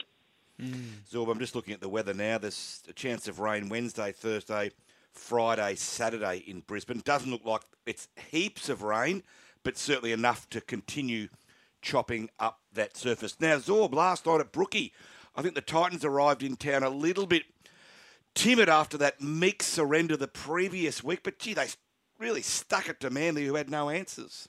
Gold Coast Titans handed Manly a really disappointing five try to one 26-10 beating at Brookvale. Uh, they blew a chance, Manly, to go to a clear second with a really sloppy display. They had nothing in attack. The Titans led 16-2 at half time, and Manly got to a 16-10 before a Kieran Foran and David Fifita inspired Titans proved much too good. Um, some mystifying signings at Manly. You know, first Aaron Woods and now Kyle Flanagan. Um, really, the red carpet's been rolled out for one particular manager there at Manly. Yes, I think I know who you are referring to there, Zorba. Cryptic. Hey, Zorb, um, Dolphins and Canberra. I haven't seen this game. I'll try and catch up with when I can. But 31 30 Canberra in uh, Golden Point. The Dolphins, though, what they're showing this year, fantastic stuff. They don't lie down, do they?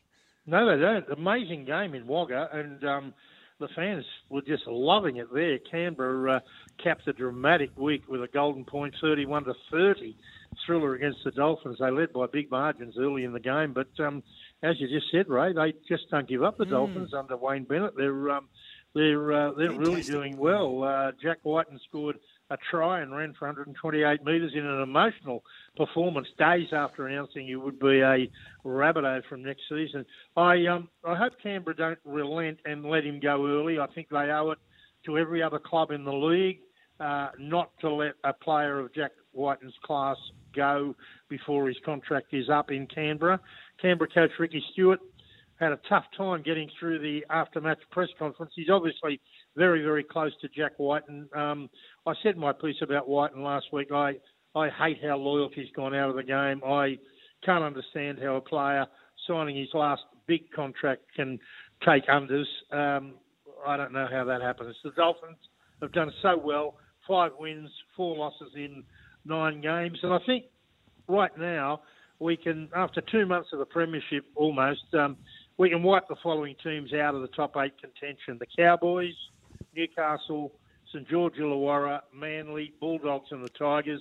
The Cowboys have won three and lost six in a terrible start. and they're a shadow of last year's top four side. The rest of the teams mentioned are way off the pace and won't be playing finals football. Now, rather than dwell on disappointments, let me salute a rising juggernaut in the Premiership, a club going places, the Cronulla Sharks. This is a club delivering to their fans and their sponsors on and off the field. Craig Fitzgibbon is proving to be the coach we all knew he would be. Captain Nicho Hynes could go back to back Dally M's, and in a, in a short time in charge, the CEO Dino Mezzatesta is guiding the Sharks in the right direction on the field, off the field. The Sharks are clinical on it.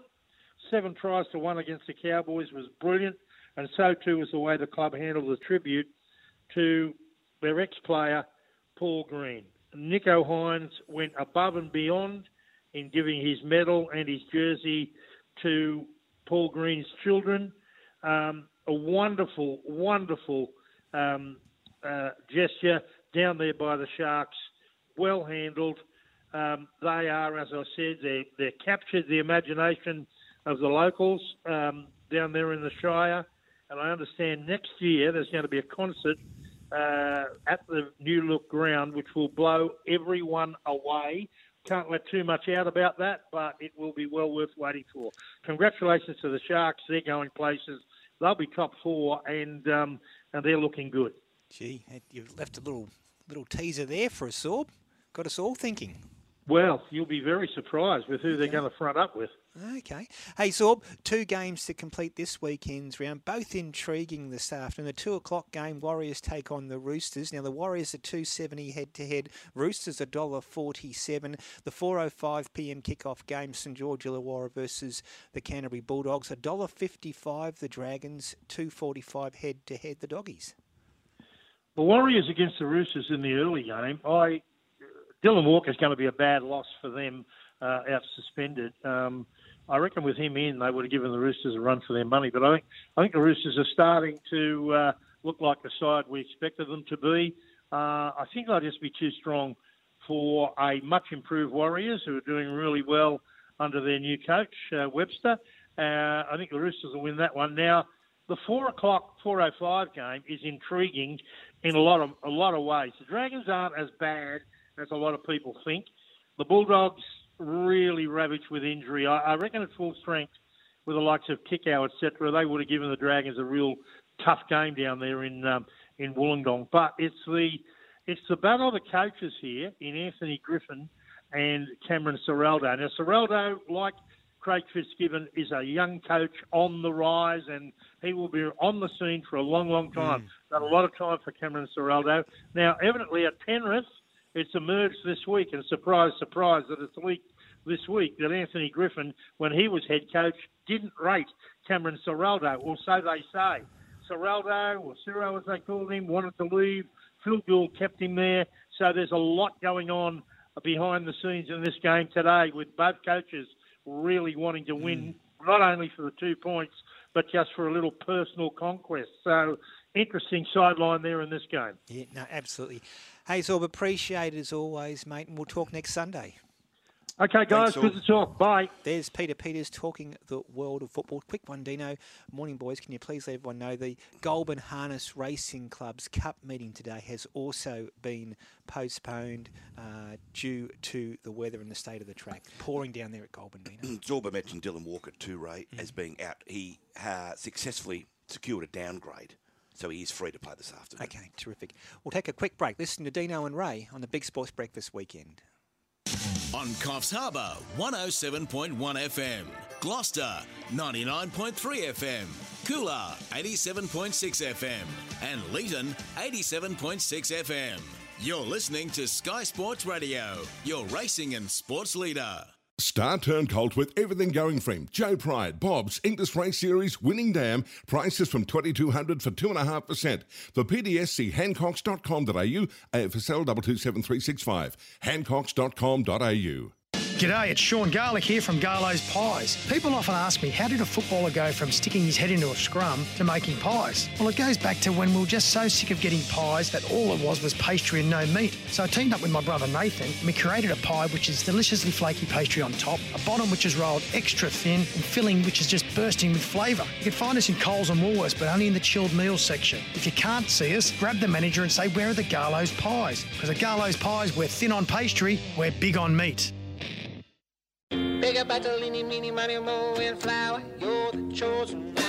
Pick your favourite Kia. From the award winning Kia Sportage to the street cred delivering Kia Seltos. Or Kia's most powerful car ever, the all electric EV6 GT. Book a test drive today to find your chosen one. Find out more at kia.com.au or drop into your nearest Kia dealer. Kia, movement that inspires. Tab, we're on for commingled pools with the Hong Kong Jockey Club. Queensland punters can now bet into the Hong Kong pools on all Hong Kong meetings, starting with Champions Day at Sha Tin this Sunday.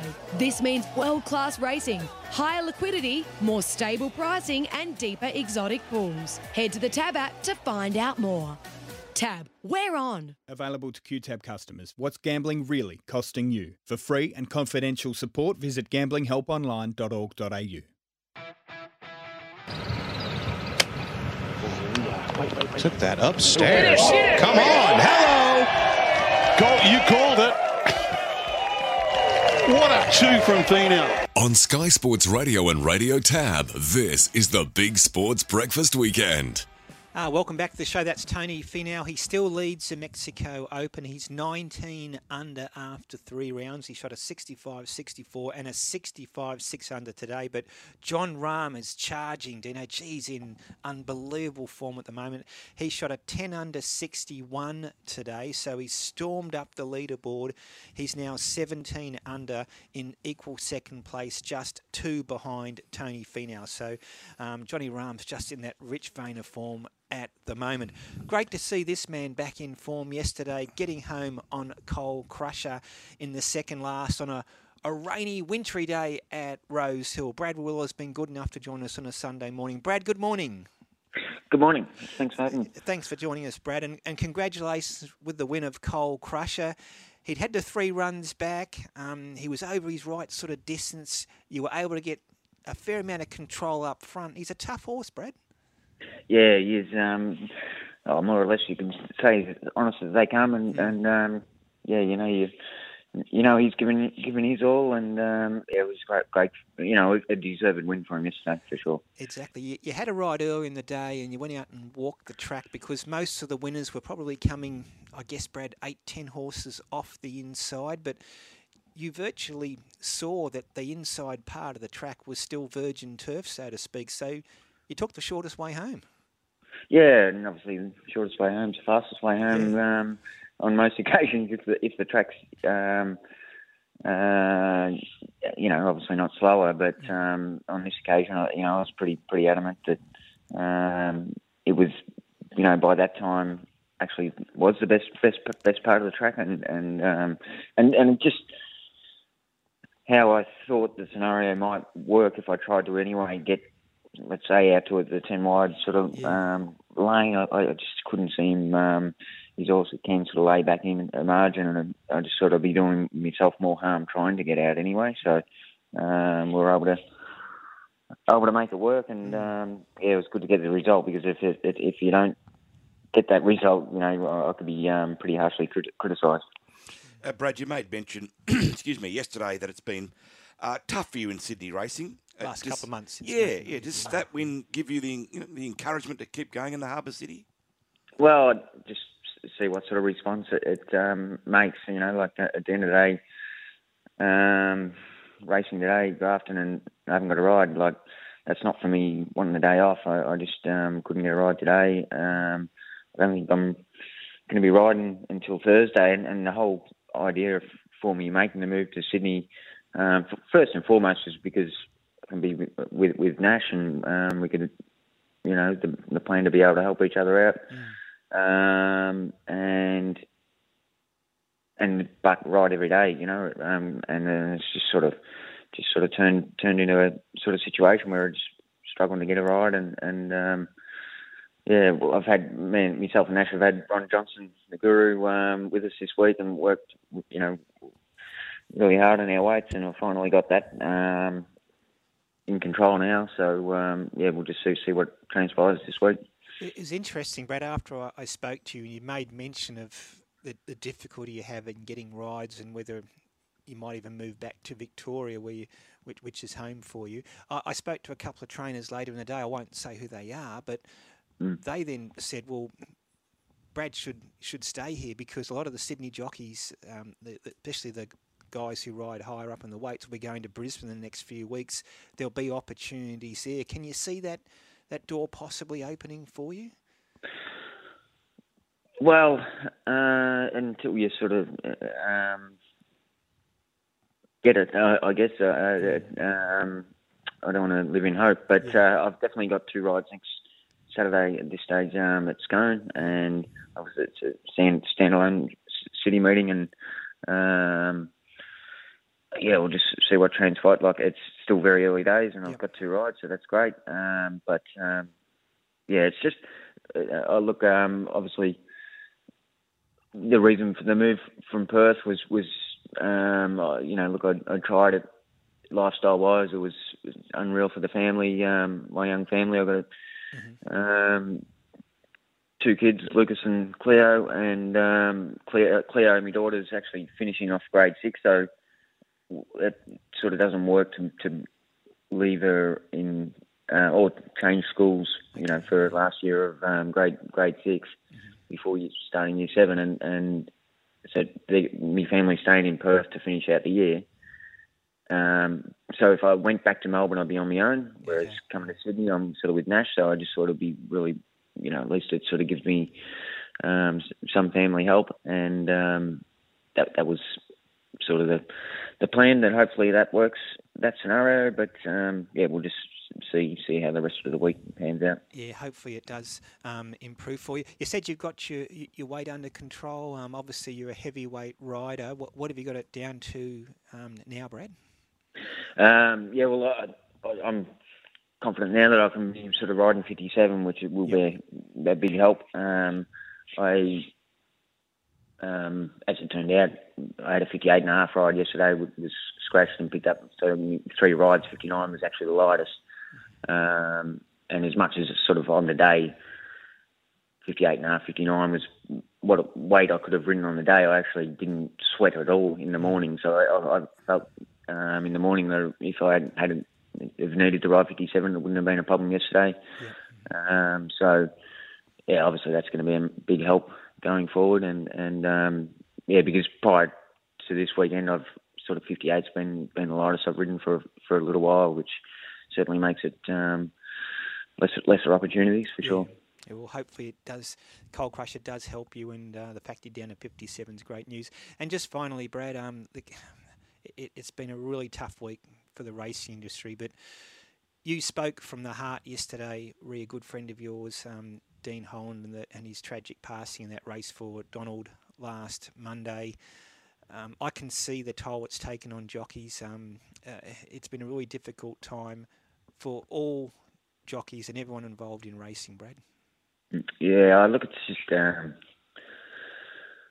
just doesn't make sense. Some you know way way things can some, um, sometimes work out. Um, you know, look it it. Um, he's he, he's um, I don't know. Dean, you know, no, he was a tireless work, tireless worker. Um, rode everywhere, and um, and like I said yesterday, that you know he, he just didn't have a, a anyone that wasn't friends with him. You know, like everyone um, like would could call, call him his mate, um, and um, you know it's just um, you know when he's and his four kids. You know, like it, and it, it, it, sort of it just doesn't. It's just not there. You know, sometimes yeah things um, can happen in in life, and um, unfortunately, you know, at least I, I love the fact that you know the industry's getting getting um, behind his family, and um, hopefully we can get, come out stronger on the other side. Yeah, the unfairness. Well, well said, Brad. The unfairness of it all. It's just, it's just hard to, hard to come to grips with. Hey, Brad. Look, congratulations on the win with Cole Crusher yesterday. I really hope that helps to just get your name up in lights here and and um, get a bit of a roll on Sydney in the coming months. Great to have you on the show on a Sunday morning, and best of luck going forward, Brad. Appreciate it. Thanks for having me. There's, Cheers. there's Brad Rawiller, and uh, I hope he does get a roll along, um, Dino, because he's ridden nearly 3,000 career winners. He was once Australia's leading jockey in a season for most winners. He's won 25 Group 1s. He's won a Golden Slipper. He's won a Caulfield Cup. He rode Weekend Hustler when that horse was Horse of the Year a few seasons back. Um, uh, I know he struggles to get rides because of his weight, but he's an outstanding jockey on his day. You might have just answered my question, Ray. I mean, from an outsider looking in, you know, why a, a, a jockey who's clearly an elite jockey? His weight, yeah. Hmm. If he can't ride. He says he's got his weight down to 57. Even then, you've got limited opportunities. So uh, he, he accepts that. That that's just his. It's just his metabolism. Yep, he's lot in life. He's taller than most jockeys. Nash is also heavy as well. So, but um, he showed yesterday he certainly can ride. Hey, quiz time, Dino. It's seven four in the league super quiz. So call now on thirteen fifty three fifty three. That's thirteen fifty three fifty three to be part of the league super quiz. We're playing for a one hundred dollar cash card courtesy of Tab.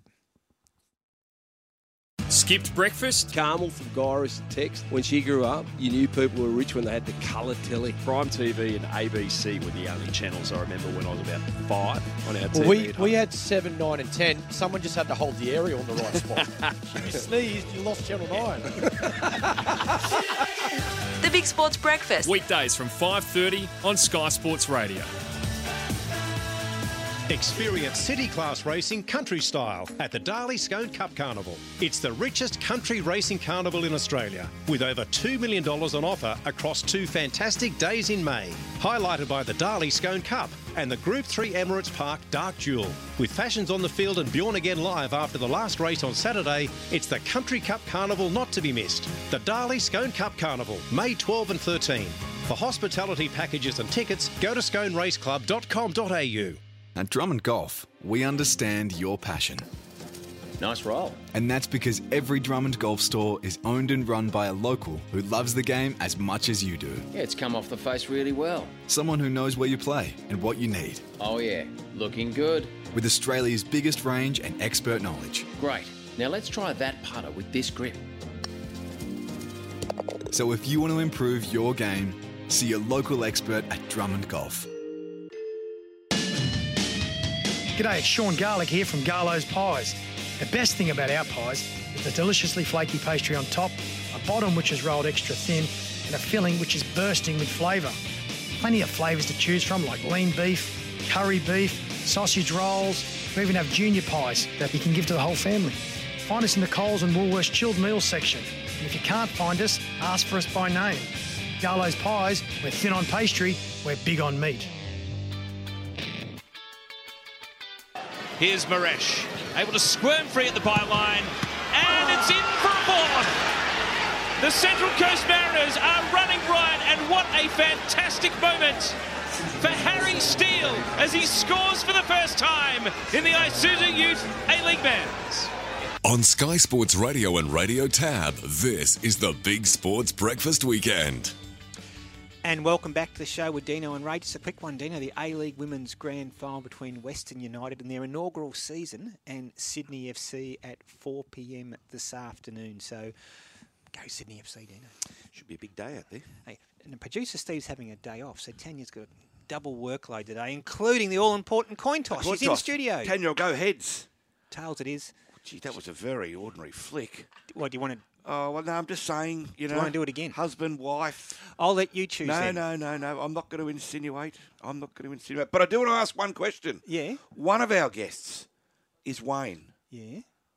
Can I ask him if this is the same Wayne that brings us the updated Oh. scores every week? Do you want to go with Wayne as, as I will, test actually. number one? Okay, you can open I'll the go batting. Wayne. Wayne, are you there? Yes, mate. How are you going this morning? You're not the Wayne that gives us the updated scores every week, are you? No, that's not me, mate. Uh, Okay. I'm, I'm from the Gold Coast. All right, just Okay. checking. It's got to keep this above board, Wade. You know what Ray's Di- like. Dino's very suspicious, Wayne. You got no idea. and, and neurotic. All right, Wayne, let's rip into it. Best of luck, Wayne. Question one: How many years did Wally Lewis play for the Brisbane Broncos? How many years? Yes. Oh, okay. Let me see. Um, I'd say four. Ooh, nice crack, Wayne. It's actually three. 1988, the Oh, inaugural year to 1990. And he got shunted, didn't he, the He did. king? Yeah, Bennett pushed him out to the Gold Coast. Wow.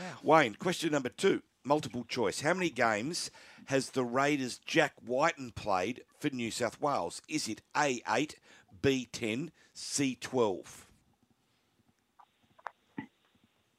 I'd say ten. Correct. Well done. Well done, Wayne. On the board, Wayne. Correct. Question three. Uh, who won the 2003 NRL Grand Final? Was it A. Roosters, B. Broncos, C. Panthers? 2003. 2003. Would that be the Broncos? No, it wasn't. Um, Wayne, it was actually the Panthers who won Oh, a Panthers. terrific game in the wet against the Roosters. Yeah, go the mighty Pan- They didn't, didn't go to that one for some reason. So one from three, Ray. Over Yeah, to you. Still in the game, Wayne. We'll Not go over to good. Michael. Michael, you're there. How you going, guys? Yeah, hey, Michael, um, best of luck. One to tie, two to win. Here we go, Michael. Oh, thank you. Okay, you'll like this one. What two clubs did Peter Zorba Peters play first grade for? Well, he played for Manly and uh, um, Parramatta. Well done. He had a, did, was it one season at Power he had? I think, Uh, not very long, no. Yeah. Uh, He did good. bail out and uh, just When- had a crack at blokes for leaving clubs. Oh, he got a good offer from Manly, didn't he? He did. I was, I was going to say North, but it was Parramatta. Yeah. Yeah. No, well done. Good start, Michael. Question number two is multiple choice. Where was the Raiders' Jack Wighton born? A. Orange. B. Otago. C. Oakdale. Uh, I think Orange. Well done, Michael. Spot on. Two out of two. Hey, Michael, congratulations. You've won the $100 cash card courtesy of Tab, mate. Uh, thank you. I, I won. I won about a couple. Of, the girl said how long over. Uh, I did it. I won once about Yeah. two months ago. Yeah. Two months ago. Oh, you're a regular winner then. Outstanding, mate. Look, stay on the line, Michael, and Tanya get all your details, and we'll get that $100 cash card out to you straight away. Dino, why are you laughing? He's, just grabbing the cash and running, Michael. He, he's happy. what if he on him. came in under Michael before under another name and he'll come in next week under another name? He was honest. He, he admitted he won before. Yeah, fair enough. Two out of two. Pretty. He's going well. Pretty comprehensive. Coming up next, Gerard Daffy. On the Big Sports Breakfast, Well, I've been thinking about this for a long time. Where do missing socks go? How do you throw away a garbage can? Do fish sleep? Why do donuts have holes? If you find out, can you let me know, please? Gerard Daffy's Words of Wisdom. Why does quicksand work so slowly? Should it be renamed? Please explain.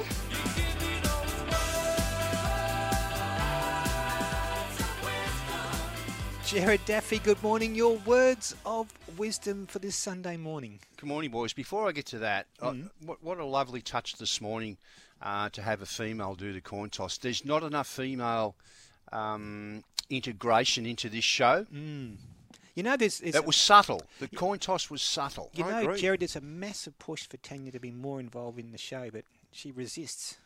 Really? Mm. She's happy with her little segment. Today she's doing two jobs, but she's happy with little That's segment. producer Tanya. Yeah. Ah, she's flying. Yeah. Um, Anyway, uh, speaking of which, well, I understand your workload's just been increased, Gerard, and you'll be part of the BSB team at least a couple of times during the week from now on, my friend. I will be from this week onwards. Uh, I've been invited into the inner sanctum for a little cameo on Tuesday and Thursday mornings at around about six twenty a.m. for I don't know ten minutes. Who knows? But uh, and we'll have a look at all things betting related uh, on both of those days, but in particular on Thursday with the moves for both the major codes. Uh, NRL and AFL Mm. as we head into uh, you, the Yeah. weekend's matches. I'm going So, to yeah. tune in and see where your loyalty lies. Oh, just in terms of how like much that. you give them and how much you give us. Uh, Okay. Just I've- gotta keep a I've little eye on to this them. one. But Your, the criticism that I point in your direction, Dean, both on air and more importantly off air, is justified. Just keeping that, an on that, that that other outfit, I mean, I, I don't know them personally. I know Jared Middleton pretty well, but the other two guys uh, I've only met once or twice, but they seem a very professional outfit. Yeah. What are you saying, Just Gerard? gonna just check on your loyalty, my What are you saying, Gerard? You're saying we're They- they pay better. they pay fair enough. hey, Gerard, I bet you they don't ask. Or they actually they might steal it. They might steal your segment Nah, and have words not. of wisdom. How, how would we get by? we will, won't Surely be happy not. with that. What, what's Anyway, this weekend's words of wisdom? Let wisdom? me run this Yeah. past you. Mhm. I, I had a strong feeling of deja vu when I woke up last night that I may have mentioned this one before, but anyway, I'm going to put it out there. Why do ballet dancers dance on their toes? Why doesn't the ballet company just employ taller dancers? I haven't heard that one. Can you take that to your Monday to Friday show? Hey, Before we get that some one I first do up like and see one. where it gets you. Hey, uh, this is an interesting little SMS from one of our listeners. No name, Gerard. What's your take on this? Dino, as a heavy hitter around Sydney, were you invited to the Kyle and Tegan wedding? I was Now, invited, but I couldn't go. Oh, really? Yeah, couldn't Okay. go. Well, he, he doesn't drink on Saturday nights, if Correct. you recall. That's, that's called professionalism. Yeah, yeah, good call. Um, Gerard, NRL, yeah. Origin 1. It's looming. You ripper. It is, and uh, well, there's still an outstanding price. Queensland two dollar thirty outsiders. New South Wales a dollar sixty two. A line there of three and a half points. That's pretty much all we've got up at the moment. Obviously, uh, what have we got? Nearly four weeks. Thirty first of May, anyway. yeah. And that one in Adelaide. So, whilst it's neutral ground, I think uh, the South Australians will get behind Queensland because there's a strong anti-New South Wales feeling out there in rugby league land outside of New South Wales. Did you hear that, Dino? You didn't bite though. Dino's not biting on that one. Gerard. No, I'm actually just checking on a little bit of. No, Dino learned his possible lesson drama three or the four years ago. here. What, what, what's this? What's Shane Well, saying from there's Batterum? two have come through. Mitch Yeah. has just texted in saying, Dino, uh, Ray's got a repeat winner. This is a selection tactic. Tanya must have known the number. Oh, that's what Shane's saying. And the Shane is saying Ray is now using past champions in the quiz. There's no limit to how low he will stoop.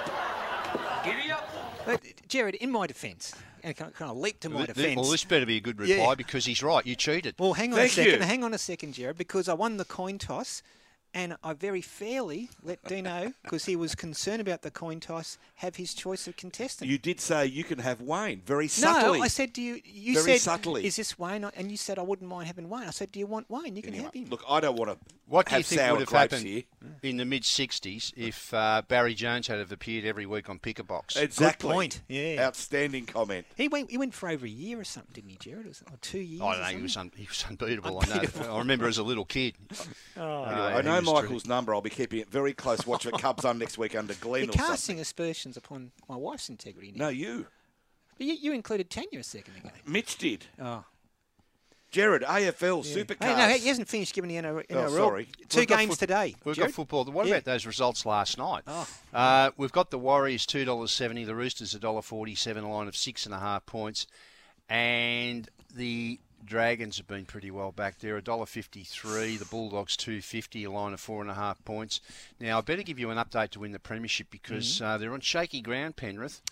They're four fifty, and the only reason they're not a longer price is liability. Uh, of course, you can turn it around, but four fifty. I don't think we'll have many takers there this week. Souths are into five. The Roosters five fifty. Melbourne at eight. Uh, Brisbane nine. Cronulla going on minding their own business. They're into nine dollars as well. Then the rest are twenty one. I better headed up by Manly and Parramatta. But uh, yeah, interesting uh, market that at the moment. But as I said, I don't think we'll get a lot of interest in Penrith this week. Now, Gerard, Scotty from Corrales has texted in. Can you Hmm. ask Gerard why hamburgers are called hamburgers when they don't have any ham in them? Good point. Oh, I've done that before on another station. really? Let, let me say, let me say, I'm glad that that question came in because everybody had a job before their current job, although I don't really call this a job. But when I was uh, in school, I worked in the best hamburger shop in the world in Warrnambool called Kermond's, and uh, it their burger for the last five years. There's a there's a, a book that goes around the world, top ten burgers. Mhm. They're in it. Fair dinkum. Did you Yeah. sample said burgers? Uh, I, I sampled a lot. Right. Hey, Gerard, was one of those top 10 burgers a service station on the um, Great Western Highways? You go just up the top of the hill at Lapstone there, past the Air Force Base on the left hand side at Glenbrook. The best hamburgers God's ever put on this earth. Really? Really? Unbelievable. Well, it'd be, well, they'd want to be good to beat uh, the Bull, and of course, um, this week the races are on there, the three days, Ray, Mm. and uh, so tens of thousands of people that I know only really go there to try the Kermond's hamburger, There and then the races is like a, an, an afterthought. But anyway, No, I digress. I've got to get to Warrnambool one day. Hey, th- um, three. Haven't you done it? No, I've never done Warrnambool. No, so I've got Oh, to you haven't there. lived. and Alice Springs Cup Day today too. Uh, I know we've got a lot of listeners in the Alice who have uh, gone there today. That was for your Alice old Springs Cup. haunt, Gerard. It was, it was. So it's a cup there today. Uh, now AFL, AFL, yep. Essendon two eighty five. They're on the drift. Geelong a dollar forty three. A line of fifteen and a half points. Richmond a dollar forty seven. There's been some interest in the Suns. They're two dollars seventy in from three dollars. A line of fourteen and a half points. And Adelaide been a big move here. Two forty on Wednesday. They're into two fifteen to beat Collingwood a dollar seventy. A line of seven and a half points. And that flag market. There was a couple of demolition jobs done yesterday, and Melbourne back into flag favourites at 450, Collingwood 5, Geelong 550, Brisbane 650. Then Port Adelaide, St Kilda, Carlton 15. The Swans out to 16. Essendon 17. No name on this text. Dino, you're up against Bonnie and Clyde today. Never a truer word spoken. Gerard, supercars, and snowball that into the NBA, please. We've got uh, Perth on at the moment, so it's a little bit later in the day, but uh, today's race, uh, Van Gisbergen $1.80, Mostert 5 Water seven, uh, Brodie Kostecki at eight, the rest at twelve dollars or better. And we've just got the one game in the NBA today, and that one gets underway at ten thirty. Uh, Denver, gee, they've been a mover in the market. 170 into 158 to beat Phoenix at 245, a line of four points. Uh, they're on again tomorrow. 3 a.m. start for the Insomniacs. New York Knicks $1.54, Miami 255, and the market to win it. Well, it's got a different feel uh, from this time last week because, of course, the Bucks were the favourites Yeah. leading into the whole thing getting underway, and they're out in straight sets. Uh, oddly enough, Miami Heat, who defeated them, so it was eight v one. Uh, there's still a twenty-six dollar chance, but Boston Celtics two seventy-five, Phoenix Suns five fifty, the Lakers seven fifty, Philadelphia 76ers at eight, Denver Nuggets nine. The Warriors 10, the rest at 21 or better. You know, it's, it's game on there. Hey, um, Gerard, appreciate it as always, and we'll talk next Sunday. See you guys. There's Gerard Daffy talking the world of sporting odds. What are you laughing at, Dean? This text just came through. No name on this. About your directions up the hill. It comes in and says, Ray, you just gave the directions to McDonald's. Is this true? it's not. no, unless it's changed. I haven't been there for a while. Been been a while since I've been there, but they were great hamburgers. Now, um, Phil Moss is joining us. Mossy, good morning. Want to talk A League Women's Grand Final? I dare say you're covering it, Mossy. Western United versus Sydney FC at 4 p.m. this afternoon. This should be a cracker. Good morning, Phil. Morning, Ray. Morning, uh, morning to everyone. Yeah, look, it's going to be a, a fantastic game. You've got uh, the experience and desperation, if you like, of Sydney FC, who have lost the last two grand finals, even though they've won the last three Premiers plates, up against the, the youthful pluckiness uh, and inexperience, I guess, of Western United, who have made the grand final in their first season. So, uh, some real intrigue around this one. I'll, I'll be out there this afternoon, four o'clock kickoff, CommBank Stadium. If you haven't got a ticket already, get out there and uh, and support the the uh, A League Women's. It's a it's it's a, a growing competition. Uh, there's some wonderful football in it, and uh, and I think the other thing to note is the number of Matildas that that competition is uh, is producing. So it's a credit to the clubs and, and the coaches. Uh, Mossy A League men, Sydney FC, they really turned it on against Newcastle to, I guess, gain some finals momentum. Yeah, they did, Bulldog. They're uh, they they've been good the last few weeks. Um, and Steve Corica has always said it. Once he got Le Fondre back in the team, and, and Joe Lolley and Robert Mak, uh, you know, providing the service, um, things would start to turn. And, and last night, Lolley was at it again. He was uh, providing assists, and uh, Le Fondre was scoring. And uh, young Patrick Wood came off the bench and, and scored as well. So um, you know, it's, there's some good signs there. I've, I've said it all along. If Sydney can get into the finals they are one team that, that probably hasn't had the greatest of seasons uh, by their standards, but they're one team on paper that can really cause some problems and, and go on and win the title. Um, whether they can get past the momentum of, uh, I, I suppose, the team really with the most momentum going into these finals is probably Central Coast Mariners, to be honest. Um, you know, they, they've been really impressive. They went and put four past Adelaide um, to snatch second spot on uh, on Friday night. Um, now, Cooper Stadium's a tough, tough place to go, but the Mariners are playing with no fear. They've got good balance, uh, good pace. They play a good brand of football under Nick Montgomery. So uh, I wouldn't put it past them uh, to create another miracle as per 2013. Um, speaking of some of the other teams in the finals, Melbourne City did defeat the Wanderers 3 2. Um, Wellington Phoenix, they got out of jail a bit 1 0 against Macarthur. So, where are Wellington at, and is Melbourne City still the team to beat? I know you mentioned the Mariners got momentum, but they've had a great great season, Melbourne City. Yeah, they have, uh, Ray, and, and you're spot on. Like, uh, you know, they are the team to beat because they've got the experience, they've got the Premier's plate, they've got, uh, you know, advantage in the finals, if you like. Um, and, you know, Rado Vidosic, even though it's his first season in, in charge, he took over from Patrick Kisnorbo uh, midway through the season. You know, he's got plenty of experience. He's been around the block as a coach. So, uh, you know, he'll stay calm, he'll keep the players calm. So, yeah, I think Melbourne City are the team to beat. But uh, Wellington, I commentated this one yesterday for, for Paramount Plus, um, and I, I just What was? I, I threw that one in. I threw every that one in for you, Bulldog. 'cause I hope when you're on Paramount knew- Plus that you say, I discussed this on the Big Sports Breakfast weekend. I hope Mate, there's a I reverse give- role here. I am the general manager of marketing for the Big Sports Breakfast. Don't you There worry. you Um, but uh, yeah, no, manager it was a um, mate. It was a fighting win for, for Wellington against Macarthur, um, and it meant Macarthur uh, suffered the ignominy of uh, picking up the wooden spoon um, in the same season that they, they lifted the Australia's Cup. Um, so it just goes to show how quickly things can change in football, and obviously uh, Dwight Yorke moving on, Mile Sterjovski taking over.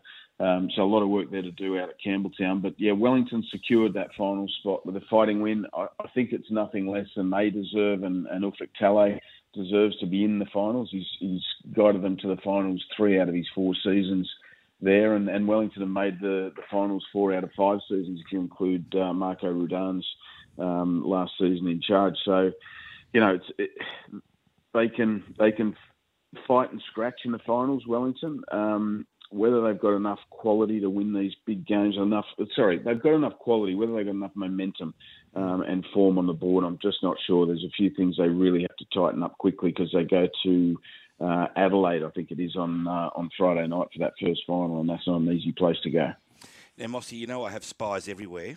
There's an allegation that's come across my desk. You played golf yesterday at Long Reef, and you double bogeyed not the first hole, but also the second, the third, the fourth, the fifth, and the sixth. Sounds like my Six golf. double bogeys. If this is in fact correct, I think you should think about another sport. this sounds like a deflection. It sounds like. Is it uh, correct, some- though? Whoever the spy was must have had a terrible round as well. Uh, look, I think it's a slight exaggeration, but we never let the facts get in the way of a good story, do we? Funny Bulldog? about that, yeah.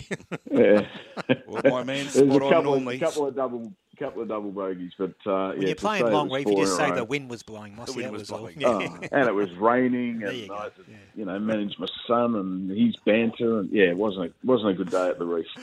EPL overnight, Crystal Palace 4, West Ham 3. Brighton put 6 on Wolves, 6 0. Brentford 2, Nottingham Forest 1. I'm just picking up my confidence again, Ray, to talk about this one because Bulldogs just rattled me there. But uh, yeah, I- no, 16 that happens to me goals. every Sunday morning, mate. Don't worry about it. 16 goals in three games uh, overnight, which is uh, phenomenal. Crystal Palace 4 3 over West Ham um, in a very, very much a seesawing game. Eze with the uh, easy penalty, if you like, uh, in the 66 minute, uh, which was decisive in that one. Um, Brighton and uh, Brighton absolutely smashed Wolves 6 0 and some wonderful football and wonderful goals uh, at Falmer Stadium, and uh, three players with a brace there: Undav, uh, Gross, and Welbeck, all uh, all bagging two each. Um, and this is an, it's an interesting result because it, it lifts Brighton to eighth. Um, they're only two points behind Spurs in fifth for that Europa spot. So uh, you know, dare to dream if you're Brighton fans because um, that's that's going to be an interesting finish for them. And um, Brentford probably hammered another nail into the coffin of uh, Nottingham Forest with a 2 1 win at home there. So Forest just can't buy a win at the moment. And just on Brighton, they have got games in hand too, which is important. There's a massive game. I think it's Tuesday morning. Leicester City, Everton. Oh. Their fans will be. It's make or break for both clubs here, isn't it? Really, Mossy? Oh, Ray, I'll tell you what, and this is what we love about the Premier League, isn't it? But who would have thought two two big clubs, a massive club in Everton, a very big club in Leicester City, would be fighting in in a game like this against each other at Leicester?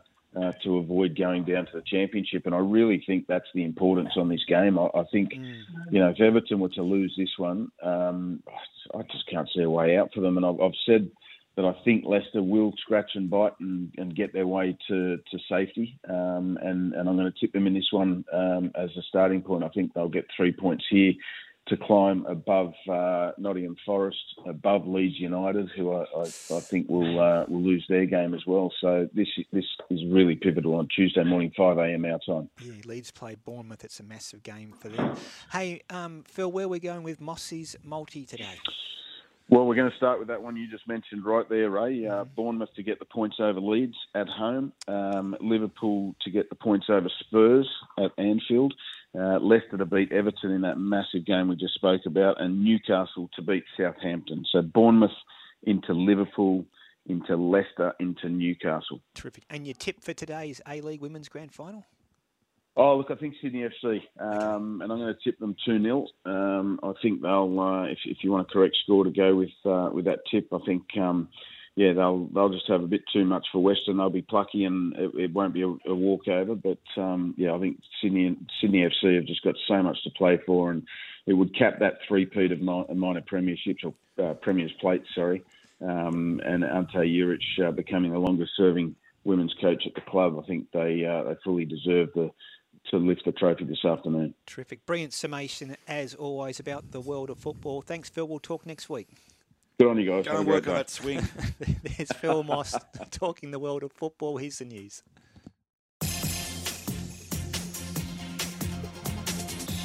Hello, I'm Sarah Warmby. More people will be able to access help buying a home under changes to the federal government's first home grants. The definition of a couple will be changed from July, allowing friends, siblings, or a parent and child to access the first home guarantee and the regional first home buyer guarantee. News Corp reports the family home guarantee will also be expanded. If Brisbane coach Chris Fagan has his way, it's a no brainer for Tasmania to have its own AFL team. The official announcement on the team is expected this week, coming on the back of the federal government's multi million dollar commitment to build a new stadium in Hobart. A decision for a 19th team hinges on all the 18 club presidents agreeing. Fagan says Tassie should get the tick of approval. I felt like they were the terms and conditions. If they, they got a, the approval for a stadium, then, then it was just a fait accompli. So I hope that is what happens. I'd hate to think that they've gone that far and then the, the president's knock it on the head. Domestic airfares have fallen to almost pre pandemic levels after years of inflated prices. The glaring exception is Perth, with flights from the WA capital to Sydney still up 16%. International flights remain about 50% above 2019 levels. A search continues in far north Queensland today for a fisherman feared dragged into the water by a crocodile. Brady Evans reports. The alarm was first raised by campers along the Kennedy River River in Lakefield National Park around half past five last night. They reportedly heard a loud scream followed by a commotion near the water. A search was immediately sparked as fears grew that a fisherman had been pulled under the water by a crocodile. Police took to the land via foot, however, there's been no sign of the man. SES crews will join that search this morning. Over the last three years, there have been several crocodile attacks in the far north, the most recent, just three weeks ago, when a man was attacked by a four and a half metre salty while spearfishing near Cooktown. The rain is expected to ease across Sydney as a low pressure system which soaked the city overnight moves south. People on the south coast are being told to stay indoors wherever possible as the system intensifies. The SES's Emily Barton says anyone who needs to hit the road today should follow safety advice. If they find themselves on a flooded road, they stop, turn around, and find another way. If it's flooded, please do not drive through floodwater. The City of Melbourne has stepped in to remove rough sleepers away from the Queen Victoria Market area. Brian Wilson explains. The area has become an unofficial homeless camp with dozens of rough sleepers taking to the footpaths near the historic market. Last Friday, Council removed the meagre belongings and forced the homeless to move away from the market area, claiming it needed to keep the precinct clean, safe, to encourage visitors. The number of people sleeping rough has risen dramatically, prompting the council to propose a supported short-term accommodation facility for around 50 people in a disused building in nearby Bourke Street. The funding and timeline for that project is yet to be determined. And new photos of King Charles III and Queen Camilla have been released ahead of the coronation. This is AN News. The West Tigers have broken an NRL drought, beating the Penrith Panthers 12 to 8. It's the Tigers' first win in 273 days and ends a 12 game losing streak. Coach Tim Sheen says it wasn't about luck, the side did the hard work. It was, uh, I don't think there's any controversy about anything outside of uh, a tough game of football. The Titans thrashed the Sea Eagles 26 to 10. The Raiders beat the Dolphins 31 to 30 thanks to an extra time field goal by Jamal Fogarty. To AFL, Giant star Toby Greene ruined the party for the Sydney Swans and their fans at the SCG with a last minute goal to secure a thrilling one point win. Greene says the Giants took their chances as the away side kicked the final four goals of the match and they come from behind win. One of those 50 50 games, we'll take it. You know, Swans got on top of patches throughout the day, which any good team will. And and we took our moments as well. So it was a good win. That audio thanks to Fox Sports. The Demons demolished North Melbourne 139 to 49. The Blues celebrating a big 152 to 44 win over the Eagles. The Bulldogs defeated the Hawks 94-65. The Lions taking down the Dockers 115 to 67. In the Super Rugby, the Queensland Reds beat Western Force 31 to 17. Wins also to the Chiefs, Rebels, and Blues. And Shane Van Gisbergen has beaten Brodie Kostecki at the Perth Super Sprint. Australian Independent Radio News.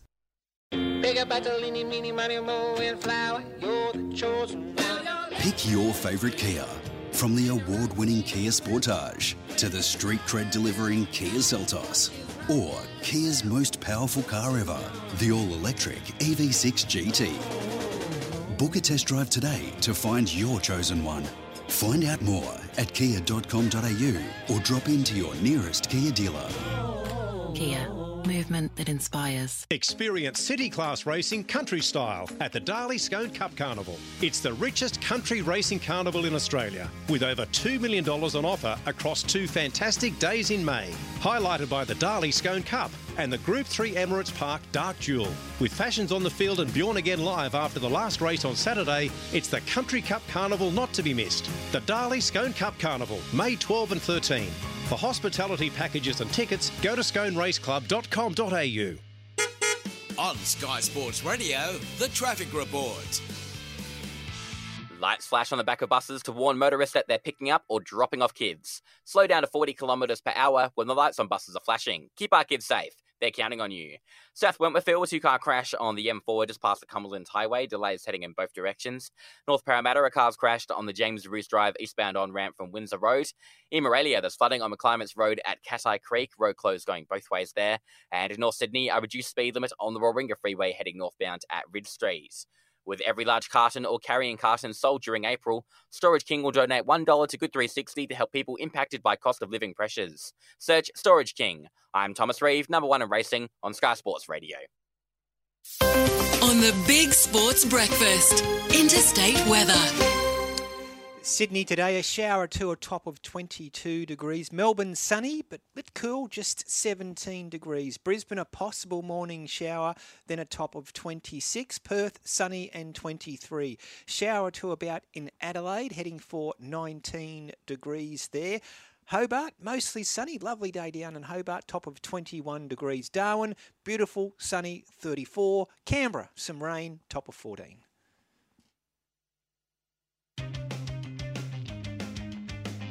Jamal Fogarty to win it for the Canberra Raiders.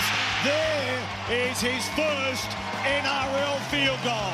De Silva gets away from the challenge. De Silva shoots, and De Silva scores.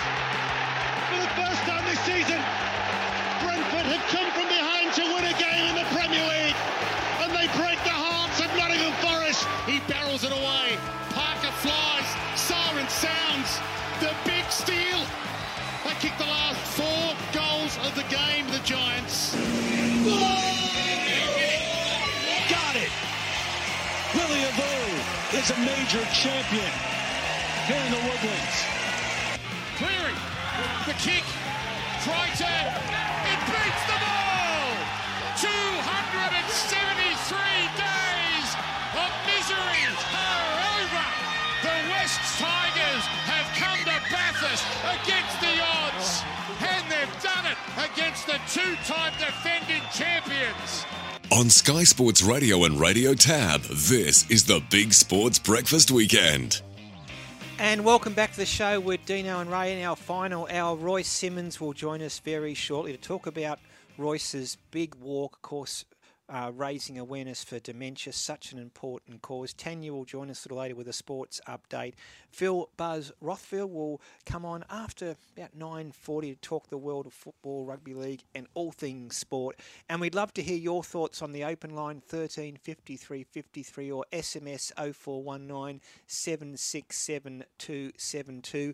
Our talk topics, two of them today, of course, is best food at sporting events, and that's gone gangbusters, Dino. And also on the back of Nicho Hynes' wonderful gesture in giving the inaugural Paul Green medal that he won on Thursday night in their big win, the Sharks 44 6 over Cowboys. He presented the medal and his jumper to Paul Green's children. Wonderful gesture from a man who's become a real role model for the sport, Dino. Yeah, he has, uh, Ray. Not only a great ambassador, but his form has been exceptional too. He's a reigning Dally M medal winner, so mm.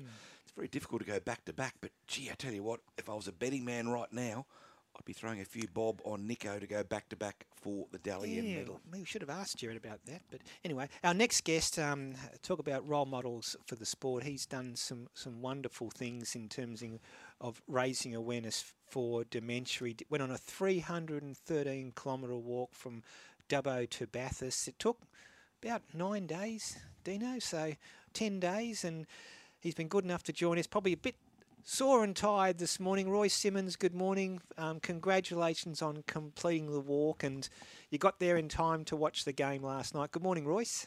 Good morning.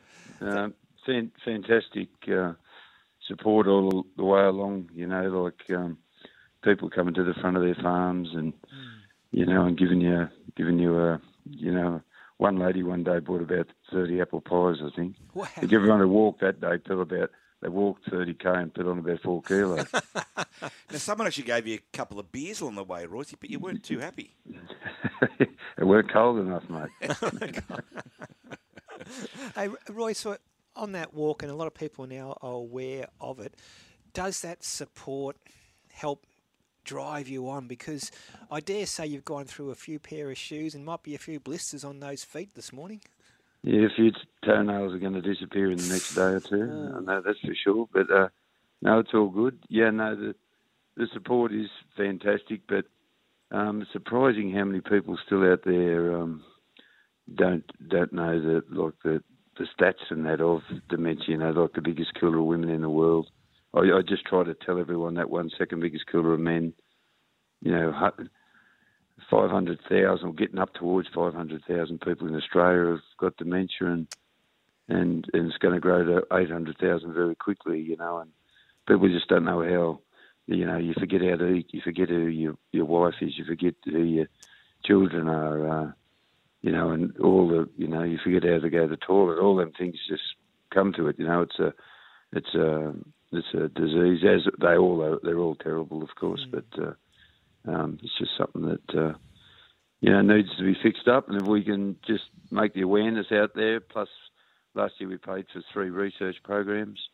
Um, it cost us about a million dollars, so it'd be good to get that again this year. I just don't know how we'll, we'll how we'll go there this year. We've got a few other fundraising and that to do, but it'd be good if we could get to that million mark again and do another three research programs. How are you feeling, Royce, just in your day to day life? Um, oh, mate, yeah, I can, you know, I, I know that, uh, you know, I'm starting to get affected. You know, for the last couple of couple of years, I haven't been too bad, and I'm, I'm still not too bad now. But you know, I can, you know, I can feel different things starting to, you know, forget things and and everything that comes with it. You know. And that's another thing which is a really sad byproduct of this horrible illness is the impact it has on families, Royce, isn't it? And I can speak personally about this at the moment. Um, yeah. So uh, I've met your lovely wife at the races a couple of times, and your extended family, and th- this is an illness that's that does impact so many people, even if they're not actually affected by it. Yeah, that's that's 100. percent That's who I'm worried about. So, you know, um, your wife's still got a, you know, uh, long time, obviously, to live, and family got a lot of time, and you know, in all honesty, you know, you, you're thinking, well, a lot of that time is going to be taken up with looking after me, and uh, that's that's obviously the biggest worry you, you have about it. Royce, you were the toughest player I've ever seen, or certainly one of the toughest. But does this future frighten you? And I say that with all sensitivity, of course. No, no, it scares the hell out of me, mate. Mm. Yeah, it does. Again, but it, it, scares me more about my family. You know, uh, not so much about myself. You know, I'll get I'll get looked after, but uh, you know, it just uh, scares the hell out of me that uh, you know that uh, the things is going to take away from me children and my wife and just all family. You know, so yeah, it's scary, mate. No risk. Yeah, well, look, Royce, what the work you're doing in raising awareness for dementia is so commendable, and people can still donate at roycesbigwalk.com.au. And I implore people who are listening, even if they've never had any reason to be impacted by dementia, to um, if they can, to donate because there are a few more worthy causes. As Royce has said, it's impacting so many Australians and the numbers are growing. Hey, Royce, you, you got to Bathurst in time for the Panthers versus the West Tigers clash. As a Panthers supporter, I was disappointed they lost, but as I said earlier, part of me was happy to see the Tigers finally get a win on the board. Royce. Yeah, no, it was a you know a good tough win by them, and they they hung in there, and uh, you know Penrith probably weren't right on their game, um, but that's you know that's uh, you know obviously no good for the for the Panthers, but the Tigers a win like that you know might kickstart another maybe another couple of wins and get the season rolling on, take a little bit of pressure off everyone for them. Mm. Royce, I know you're obviously extremely close to Penrith, and it's always difficult to criticise them, and I'm not asking you to, but do you think a three-peat is getting to the point of being impossible, or, or if there is a team to ever do it, it might be your Panthers? No, I, mate, I think the main thing is they're, they're going to be up there fighting at the end of this season. You know, they're not going to be too far away, and uh, you know, obviously they've got the experience there to do it over the last couple of years, and uh, I think all that you know, when it comes to grand final, that's very handy to have behind you. Uh, and you know, um, um, you know that they're, uh, they're they're they're a side that train hard, work, you know, enjoy the game so much, and they're uh, you know they'll put this behind them pretty quickly and get on with next week. And uh, you know, mate, I, look, put it this way: if I was going to have my last hundred dollars, which I never bet, of course, if I was going to have me my last hundred dollars on anyone, I'd, I'd I'd still put on the Panthers. Yeah, and the thing about yesterday too, Royce, and maybe I'm looking at through my Panthers classes, I suppose, but uh, no Fisher Harris, um, no Liam Martin, who's been out for an extended period, Spencer Leniu missing.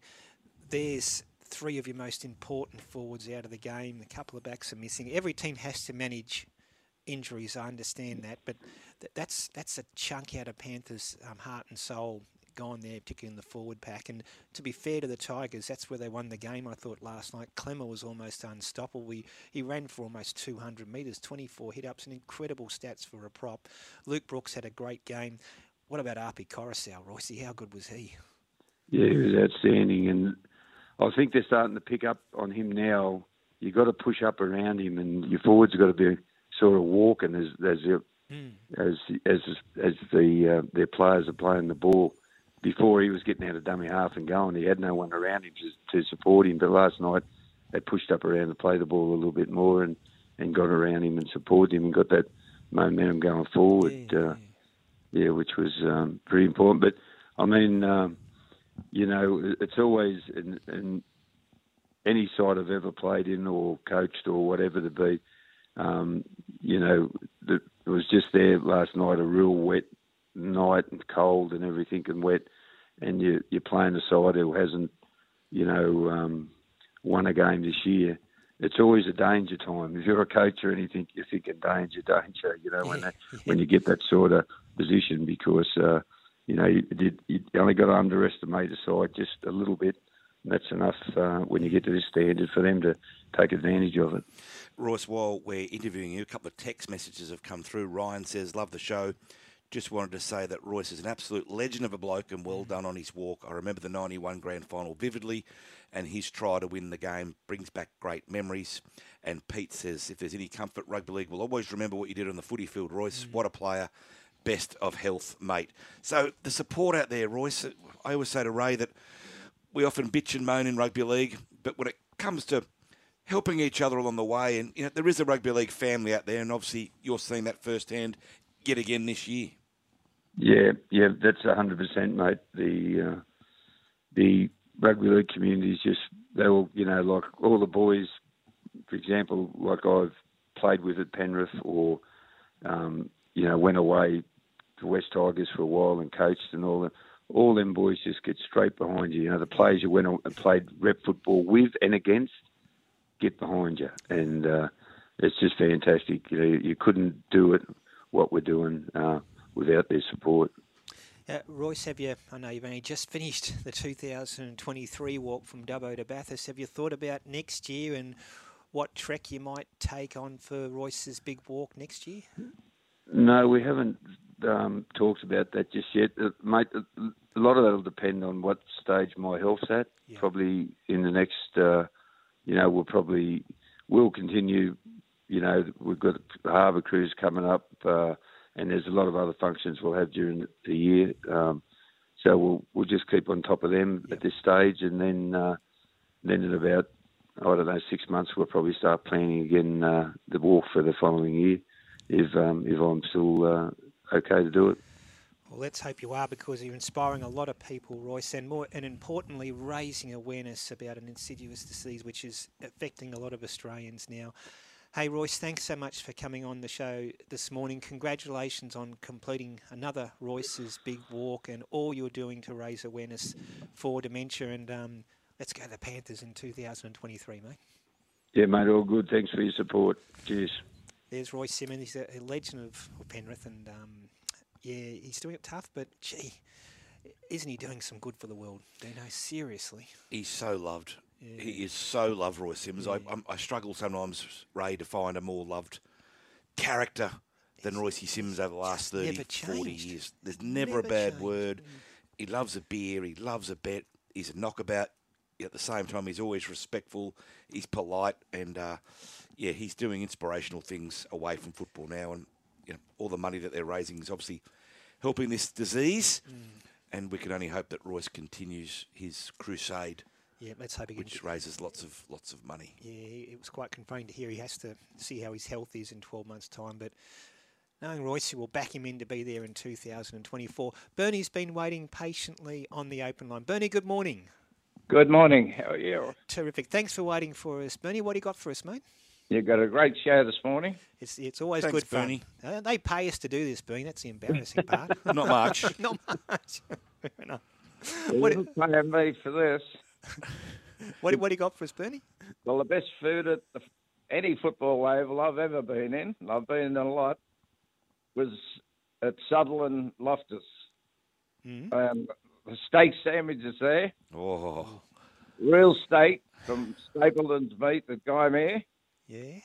And I don't know what they charge now for them because I haven't been there for a couple of years. But they used to be two dollars fifty. Ooh, And if you went to any other field, they were all five or six bucks.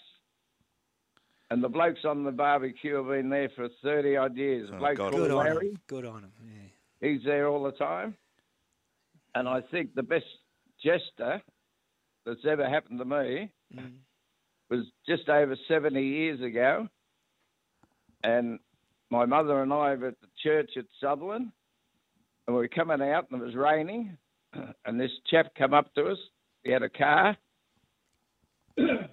we had to go to Kirrawee and we had to walk. And he said, I'll give you a lift. And when we got home, we were talking on the way home. And he said, Have you ever been to a football game at Sutherland? And I said, No, never. And he said, I'll pick you up at 11 o'clock take you there. And you can watch me and my brother play. His name was Norm Provan. You're kidding. Yeah. And his brother was Peter Provan. How good. Yeah. Yeah, and they used to be the Sutherland grave diggers in those days. Wow. Yeah. What a great and story. that got me started with rugby league up here in Sutherland. Well, he certainly inspired you. He inspired a lot of people from that generation. Ha- Hey, Bernie, that, that was terrific stuff. Thanks so much for calling. And how about that getting taken to the Picked up by Big Norm Stixie. Provan, I yeah. think Peter played for Balmain in the 69 He did, grand Peter final. Provan, yeah, yeah. Mitch is on the line. Mitch, good morning. Morning, Bulldog. Morning, Ray. How are we going? Good, Terrific. Mitch. What do you got for us, Mitch? Oh, first of all, um, I moved up to Lake Macquarie about six years ago. Lovely part of the world, The Mitch. food at the local uh, Scorps games down at Peacock Field at Toronto, uh, whatever's on the barbecue is fantastic. There you go. What's your favourite, Mitch? Oh, mate, everybody's mentioning the steak sambos. I can't put a bad word on them, but they do a chicken burger. Nice. Just chicken thighs, nothing, nothing uh, complicated about it. Bit of barbecue sauce, bit of cheese. Simple. Can't go wrong, Couple can of you, beers Mitch? away Can't go. go wrong. Yeah, couple of beers, bit of foot in the arvo. How good's that? Absolutely. Good on you, Mitch. Thank, hey, thanks. boys, just Yeah. on one of the, just on the quiz. Yeah. I want to float the idea of maybe a carryover champ. Meaning? Meaning, if you win one for, say, Ray or Bulldog, they have the option to uh, carry over that contestant for the next week. Particularly if he's got three out of three. Yeah. This is throwing a cat amongst the pigeons, Dino. So, hang on, I'm I'll, just a I'll bit be try- I'll be No. trying something like this at my. Um, I'll be trying something like this at my show today at um, Edgeworth uh, Bowling Club, uh, where a couple of the members of the crowd can come up and have a go against each other in each break. Okay. So, naturally. do you host it, do you, Mitch? Absolutely. Well, I'd say I, actually play music, so um, Oh, there you go. I'm I'm there to play a, a three-hour show. But in the breaks, we can get a few punters up and um, test their sports knowledge. I like your idea. What Mitch is saying, just say you win next week and just say your man or lady wipes the floor of me and wins 3 and 0, that person goes again the following week. But couldn't that person win four, five in a row and take home a lot of money? Might make on all, all year. Yeah, true. We have, true. To, run- have to run it past our producers. I know what I'm doing. Steve If that's the case, Hey? I'll be finding a bloke with encyclopedia, sporting knowledge, and getting him to call in and ask for me. Mitch has got us thinking. We better take a quick break. Listening to Dino and Ray in the Big Sports Breakfast weekend. Wherever you are in New South Wales, Sky Sports Radio's there too. On Bigger, 87.6 FM, McLean, 88 FM, Gunnedah, 95.9 FM, and Ballina on 88 FM. At Tab, we're on for commingled pools with the Hong Kong Jockey Club. Queensland punters can now bet into the Hong Kong pools on all Hong Kong meetings, starting with Champions Day at Sha Tin this Sunday. This means world class racing, higher liquidity, more stable pricing, and deeper exotic pools. Head to the Tab app to find out more. Tab, we're on. Available to QTAB customers. What's gambling really costing you? For free and confidential support, visit gamblinghelponline.org.au. Experience city class racing country style at the Darley Scone Cup Carnival. It's the richest country racing carnival in Australia, with over $2 million on offer across two fantastic days in May. Highlighted by the Darley Scone Cup and the Group 3 Emirates Park Dark Jewel. With fashions on the field and Bjorn again live after the last race on Saturday, it's the Country Cup Carnival not to be missed. The Darley Scone Cup Carnival, May 12 and 13. For hospitality packages and tickets, go to sconeraceclub.com.au. G'day, it's Sean Garlick here from Garlo's Pies. The best thing about our pies is the deliciously flaky pastry on top, a bottom which is rolled extra thin, and a filling which is bursting with flavour. Plenty of flavours to choose from like lean beef, curry beef, sausage rolls. We even have junior pies that you can give to the whole family. Find us in the Coles and Woolworths chilled meals section. And if you can't find us, ask for us by name. Garlo's Pies, we're thin on pastry, we're big on meat.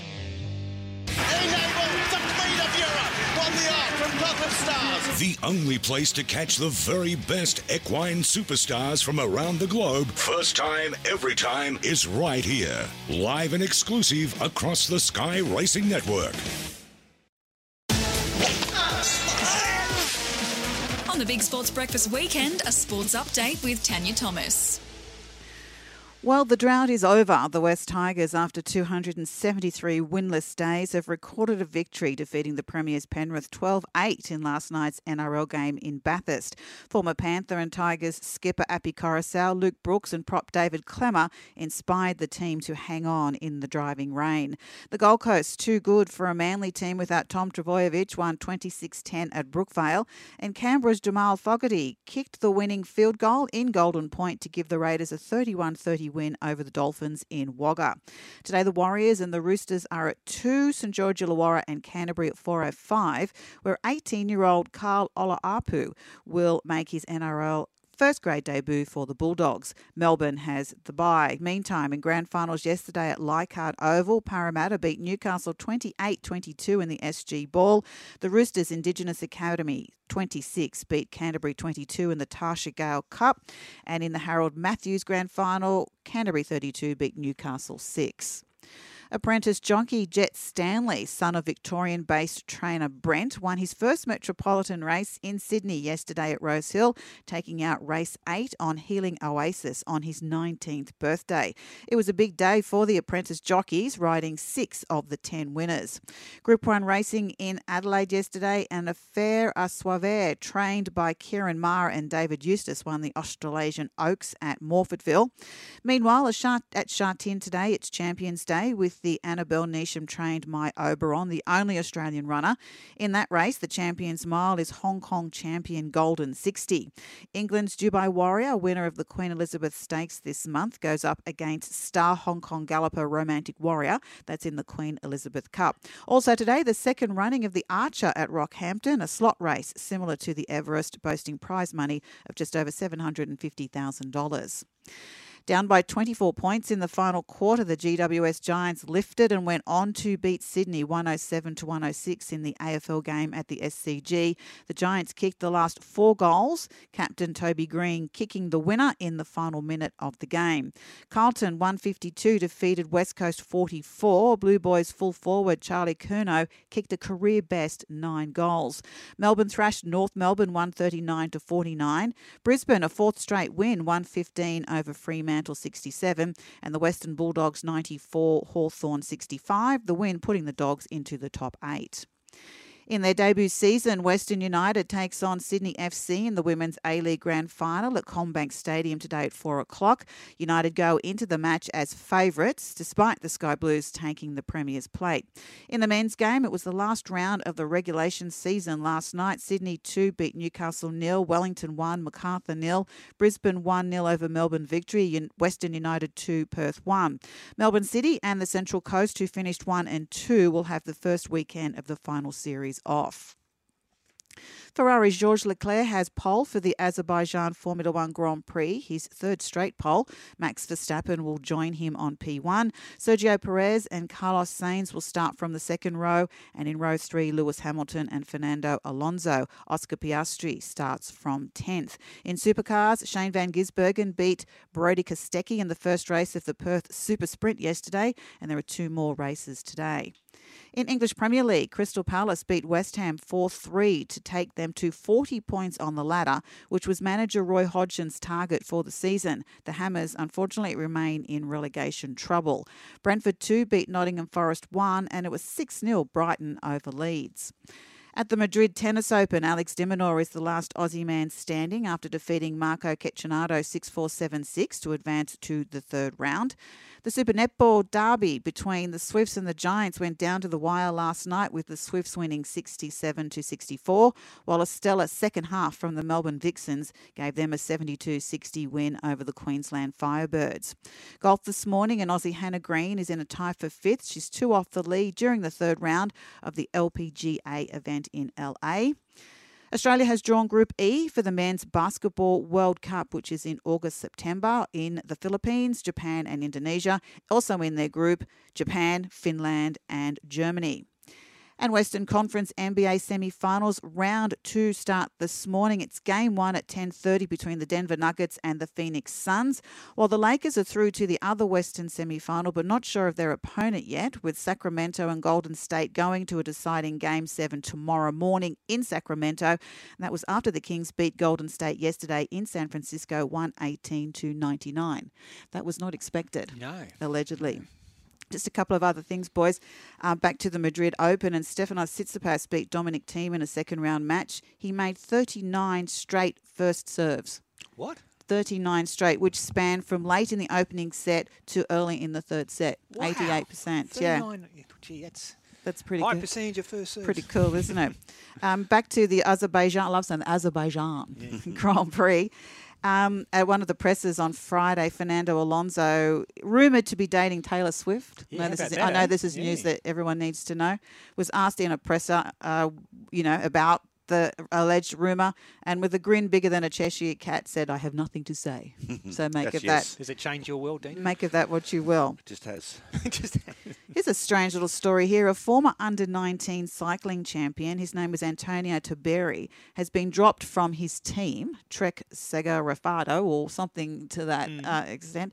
Uh, why was he dropped? Well, while sitting in his bedroom, he was trying out a new air rifle. When out of his bedroom window, he shot a cat, Ooh. a defenseless cat. Dad, isn't that just horrible? Which may have gone unnoticed in the grand scheme of things, other than that cat belonged to a former head of state in San Marino, Federico Pedini Amati.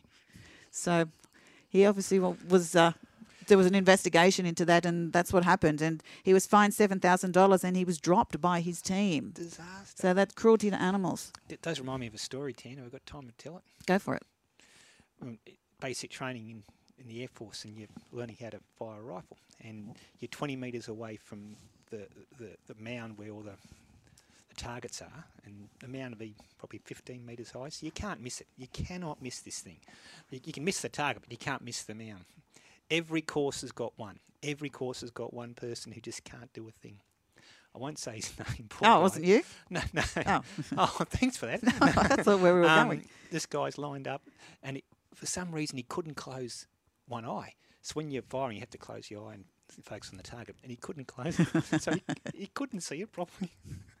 and next minute he goes to shoot, and if you miss the target, you hit the dirt or something. It's missed everything. it's gone over.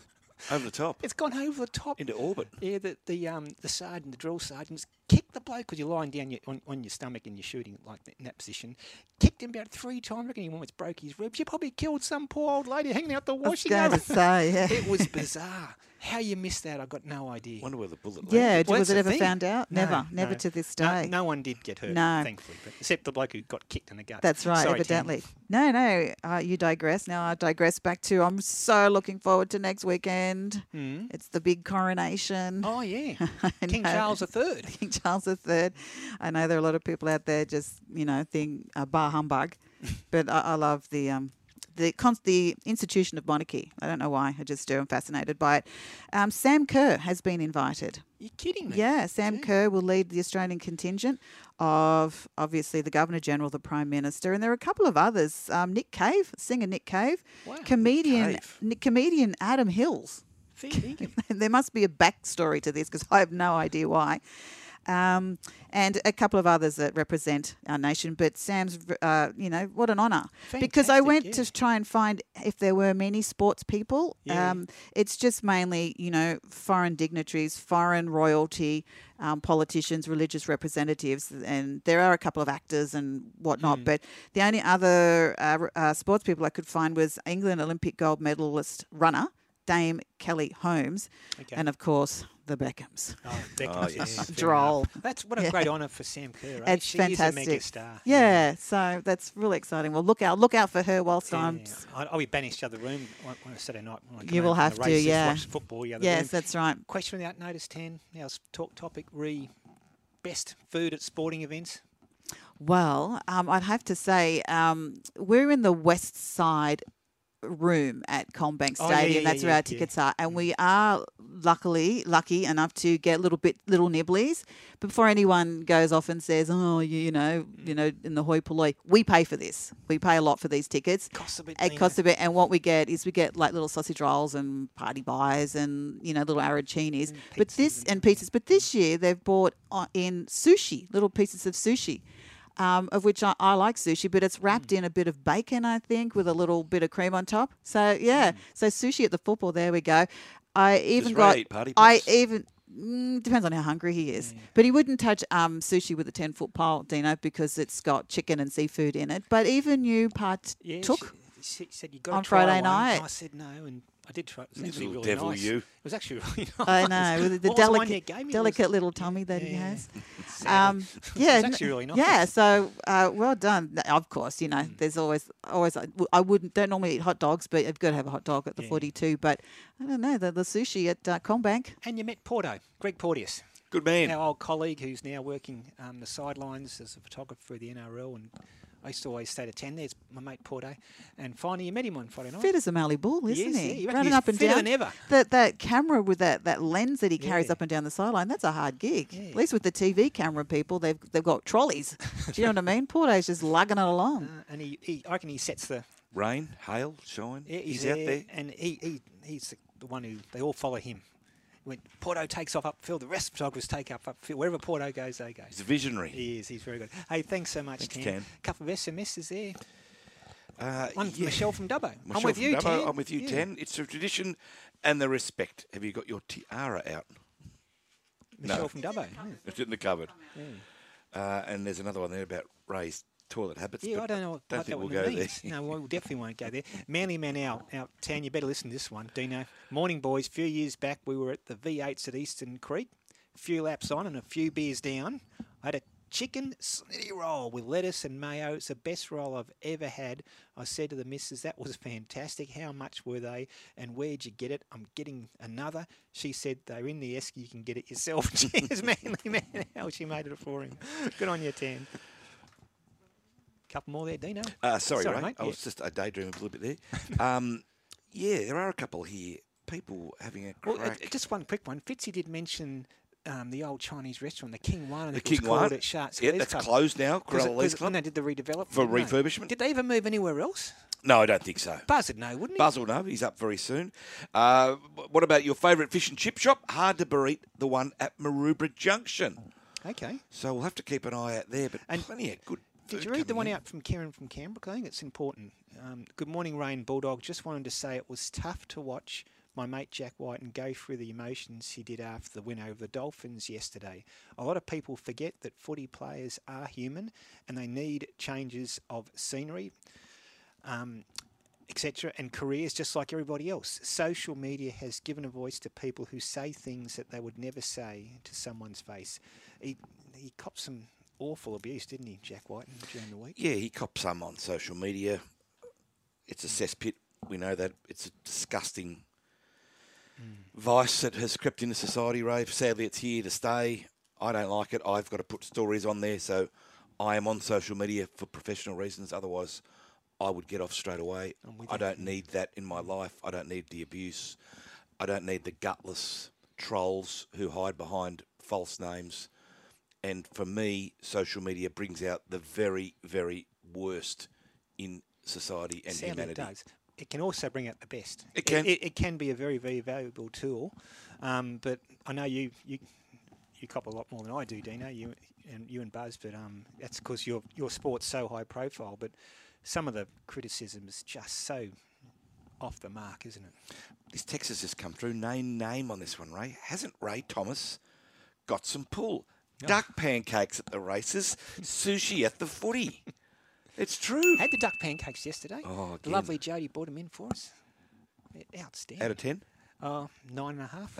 Rosehill duck pancakes. You have to say that, otherwise you won't no, get 'em they're out- again. everyone says they're outstanding. That that plate disappears in a second. We better take a quick break. Listen to Dino and Ray in a Big Sports Breakfast weekend. Skipped breakfast? Carmel from Gyrus text. When she grew up, you knew people were rich when they had the colour telly. Prime TV and ABC were the only channels I remember when I was about five on our TV. Well, we, we had 7, 9 and 10. Someone just had to hold the aerial in the right spot. you sneezed, you lost Channel 9. The Big Sports Breakfast. Weekdays from 5.30 on Sky Sports Radio.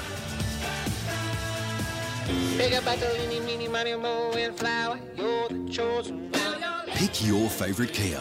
From the award winning Kia Sportage to the street cred delivering Kia Seltos. Or Kia's most powerful car ever, the all electric EV6 GT. Book a test drive today to find your chosen one. Find out more at kia.com.au or drop into your nearest Kia dealer.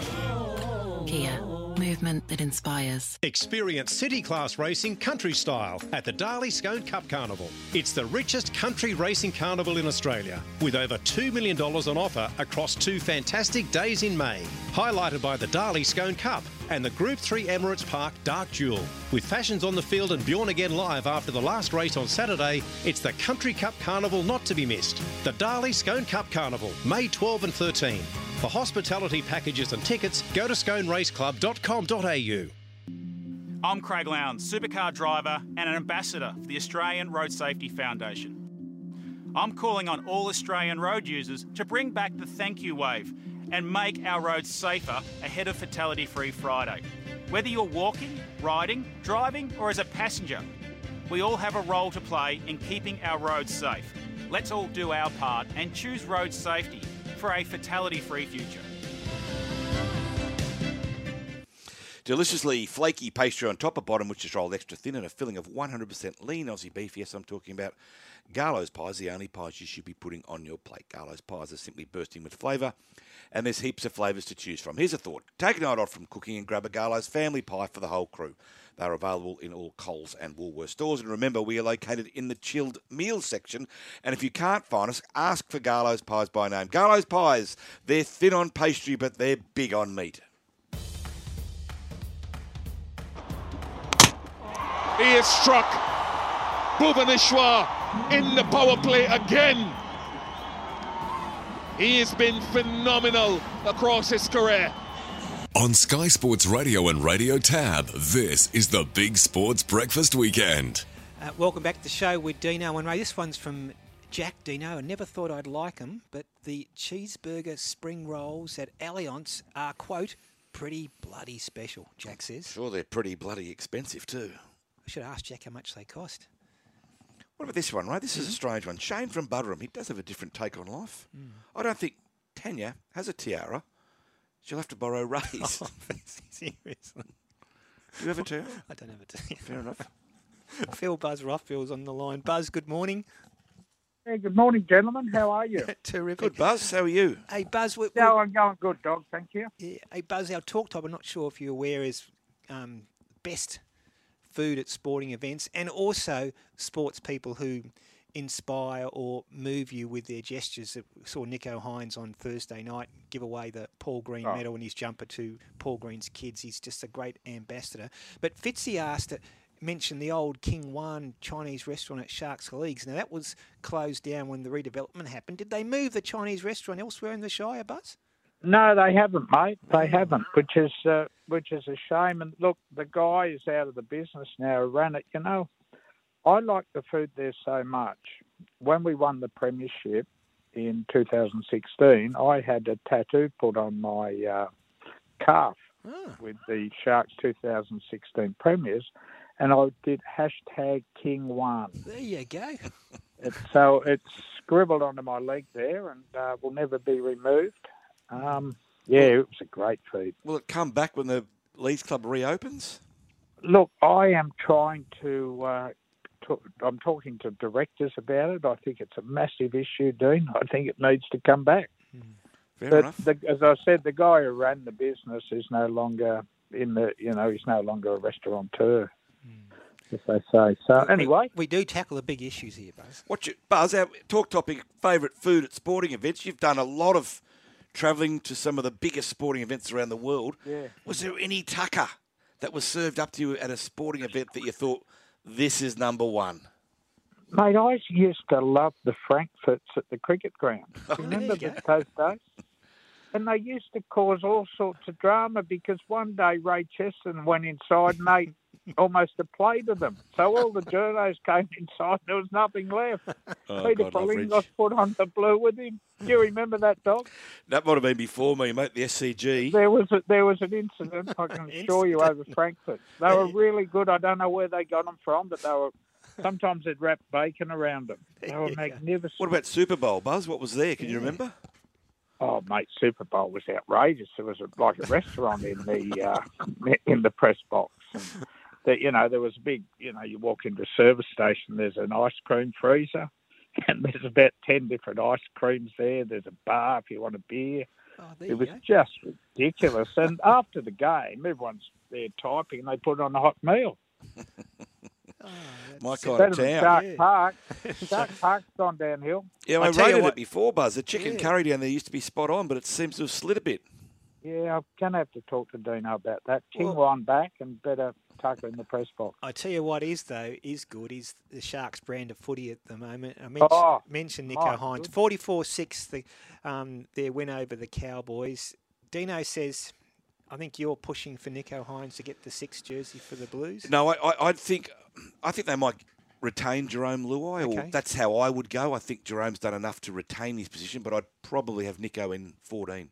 What do you think, Buzz? Yeah, look, look. I know the club combination's important, and you know the the old players call it when Origin the chaos starts. You get towards the end of a game, and you know you've got to put a play on to win it, and the club combination of Cleary and Luai works. But Bulldog, you look at Hynes the last couple of weeks, and you look at Jarome Luai, not just last night in Bathurst. There was a few uh, Penrith players that there's there is abs- one's going ten out of ten at the moment. One's going about seven. Yeah, I know. I can hear your So, argument. and we didn't win I last year either, Buzz. So Yeah, and we lost last year, so I think in the fair income department they're going to have to put club combinations aside mm. and pick the best man in the jersey. That's what Origin is about. Best thirty-four players in the comp, and Nicho Hynes is one of them.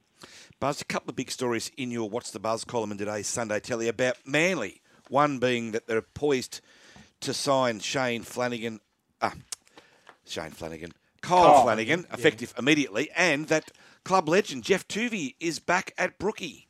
Yeah, well, let's start with Turds. Um, what a good story for Manly. Their favourite son, I don't care what anyone says, he is the most loved player in Manly Seagulls history. He left there in distressing, unhappy circumstances eight years ago, sacked as their NRL head coach, replaced by Trent Barrett. And whenever that coaching job has come up since, everyone on the Northern Peninsula wants Tubes involved. And he's never come back and he's done a bit of rugby union work. He's worked with the uh, women's state of origin side. He's worked with Samoa. But Tony Mestrov and Anthony Seibold were determined to have him back in some role.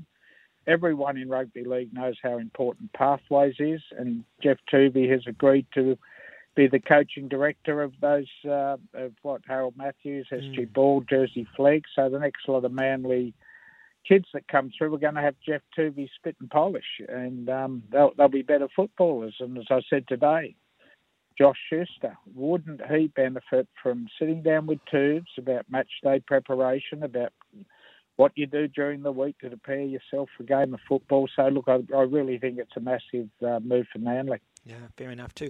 Hey Buzz, really interesting story also in What's the Buzz column about boxing manager Peter Mitrevski and Harry Garside, who we've had on this show before, and he, he's a terrific boxer, but their little partnership, so to speak, their professional arrangement, um, not in a Yeah. good place at the moment. Yeah, it's it's not a nice story. And I love boxing, but I hate the way that you, you get all these messy splits. I, I feel really sorry for Jeff Fenech, who put so much work in and brought so much money and so much attention to Brock Jarvis, placed him beautifully, didn't rush him, and he lost the fighter. And the same here has happened with Peter Mitrevski and Junior, who um, former Australian champion. Uh, Harry Garside uh, won Australia's first medal at the Olympics for 33 years. Came back, wanted to turn professional, turned to Peter Mitrevski, and he hired Johnny Lewis. He helped him out with sponsorships, got him a job at Fox Sports, secured him a car, etc., etc. He lifted his profile to such an extent that Harry Garside was picked up by I'm a Celebrity, Get Me Out of Here. That final of that show's on TV tonight, and Harry's in the final. But earlier in the uh, earlier in the reality show, he unloaded on his former manager and said he was just being treated like a cash cow, and he turned it. It was really, really disrespectful for someone who's done so much for him. Mm. Don't know about you, dog. It, boxing can throw up a lot of stories like this, you know, and I just don't like it. Yeah, know? I guess that's what it is, Buzz. Boxing's full of, I guess, I wouldn't say loose cannons, but passion and emotion and, and, and money. Yeah. And it's just well, the kind of people that are drawn to the sport, and this is what you yeah. get as a result of that. But this one's going to finish up in court. Yeah, we don't want that. It's, it's alleged, we've got to say alleged, that Harry's broken a contract with Mitrevski. He's broken a contract with No Limit Boxing. And he's defamed his former manager with mm. some of those uh, quotes that Harry said on television. And, you know, sometimes, you know, people have got to, you know, stop, think, and you know, look back at the people, the doors that have been opened for Harry. I find it disappointing. That I, I really do uh, how this one's played out. Buzz, you broke a big story last week. The NRL's push to get a double header in Las Vegas. Peter V'landys, Andrew Abdo to travel to the States to try and nail down what would be an historic event in Vegas. Give us your thoughts on why it could happen, Buzz, and will it happen? My first thought is this, Bulldog and Ray, that the weekend Big Sports Breakfast has to do a live show out of the MGM Grand. Buzz, you've got some pull, Buzz. You've got some pull. We've got to make How this happen. Have I got any sway, mate? How have I got? Raymond, you, you, you run this team. You run this team. Well, how about you two get together, pool your resources, and get us over there? Yeah. We any hope how at all, Buzz? Would it be? We any hope at Look, all? Look, I look at it this way, Ray. If we can pull off a double header at that stadium, that magnificent $2 billion stadium. Mm. Um, if we can get four great NRL sides there, if we can put a UFC event, which I won't attend, but, you know, I understand it's big, and the boxing world title fight, I reckon this would be rugby league, arguably rugby league's biggest weekend ever. Mm. I think it's a sensational idea, I really do. And uh, look, you know as well as I do, when Peter V'landys puts his mind to doing something, it normally happens. It comes off. Mm. It's like the Everest. It's like all those other great races, the championships, whatever. And you know what? It's time we did take this step. It's time we mm. stopped talking about it and actually did it. And I know that they're prepared to put out, put the, the project out to a couple of really sharp operators who know American sport who know NRL and will be in a position to make it happen. Mm. The only negative is that 17 clubs want to go and 13 have to stay behind. That's the only negative that I can. Yeah. Buzz, yeah. I should know this, and maybe you've written it and I didn't read it. So if that's the case, I apologise. But I'm assuming they would play like a round zero, and then they'd have two weeks off before the next round, which would be round one back here. Yeah, so what would happen, say round one, I would say it'd be the last weekend of February these four sides would go to America. I'd say they would be given almost a week to acclimatise and you know get over jet lag and prepare and look at the stadium. So they would play on the weekend, um, and Nine and Fox Sports would cover it.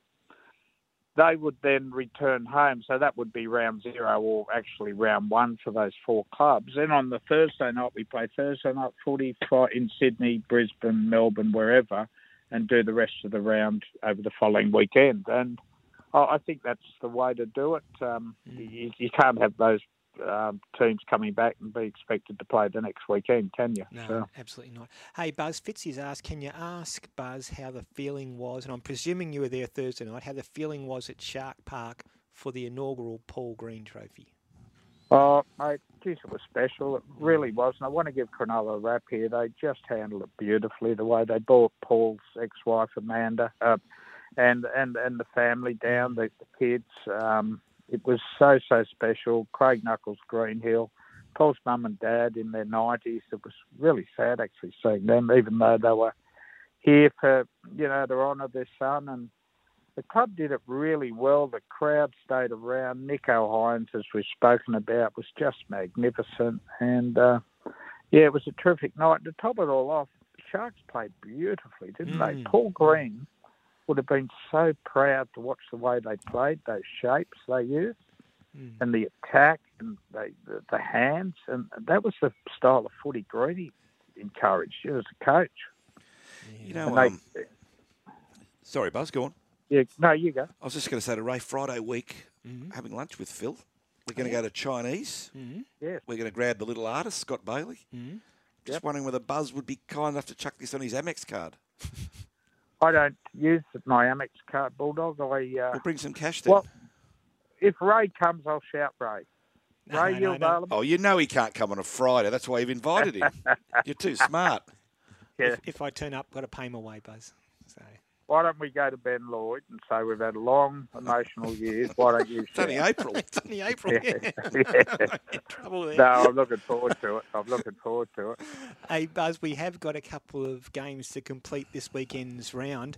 I'll just run the odds past you. The Warriors Roosters. Warriors are two seventy head to head. The Roosters are a dollar forty seven. St George Illawarra take on the Bulldogs later in the day. Uh, the Dragons are a dollar fifty three. The Doggies are two fifty head to head. Yeah, really interesting one. This one, mate. This first game, I didn't think the Roosters would be that short. With the uh, well, I guess both teams have had short backups, haven't they? And There's a little bit of mail I'm getting that Jared Waerea-Hargreaves might be out of the Roosters side. Uh, he might be rested. So that game, in my opinion, is an even money game. It really is. The Warriors have been outstanding. The Warriors are doing what the Cowboys did last year. It's proving us all wrong. Most of us said they'd be bottom three or four, and they've just been sensational. So they'll be hard to beat over there. I'll tip the Roosters, but it'll be very, very tight. And look, I think St George Illawarra on the form I've seen on Anzac Day, I thought they were outstanding, particularly uh, to come from where they did. And you know what? Anthony Griffin, in my opinion, is gone, but I feel so sorry for him. They've won that. They would have won their last three games if games were decided on tries. They just stacks up Lomax as having a shocker. So they've outscored in tries their last three opponents. Yeah, I was really impressed with them on Anzac Day, Buzz. They were down, I think, 26 12, and they levelled it up. Could have scored another try to take the lead. Three tries in eight minutes. Sully killed them, Sloan killed them, and they're not a bad side, St George Illawarra. They must be incredibly frustrating to watch and support because You know, easily, Buzz, yeah. they could have been another two wins up the table, and uh, suddenly Yeah. they're knocking on the door for top six, top four. You know what I can't work out, Doc? A bloke called Daryl Halligan, arguably the best goal kicker we've ever seen, has a massive reputation as a goal kicking coach. You know what St George did? They brought him in this year to coach Lomax. And you know what? He's never, ever kicked worse. Mm. Crazy stuff. Sometimes I wonder whether Crazy. you've got your own style, whether tampering with it late in life Hey, is more hey, of a Buzz, detriment. Yeah. Can we leave you to work on, on Vegas next year? Yeah, you can, mate. You can. That's your that's your homework for the week. I'll try and make the game happen. I'll lean on the commission, but you need to use your connections at this great radio, radio network that we're employed to, to get us the three of us across there. You just worry about shouting me a duck pancake first. Oh, boy. yeah. Enjoy, All the- right, guys. enjoy Thanks, the footy Buzz. today, Buzz. See you, boys. Good on you, Bye. Buzz. A couple of important SMSs here, Dina. Got to go here. Anne from North Richmond. Hi, gents. And she's 100% right. The hot chips at Hawkesbury Racecourse are the best with chicken salt, of course.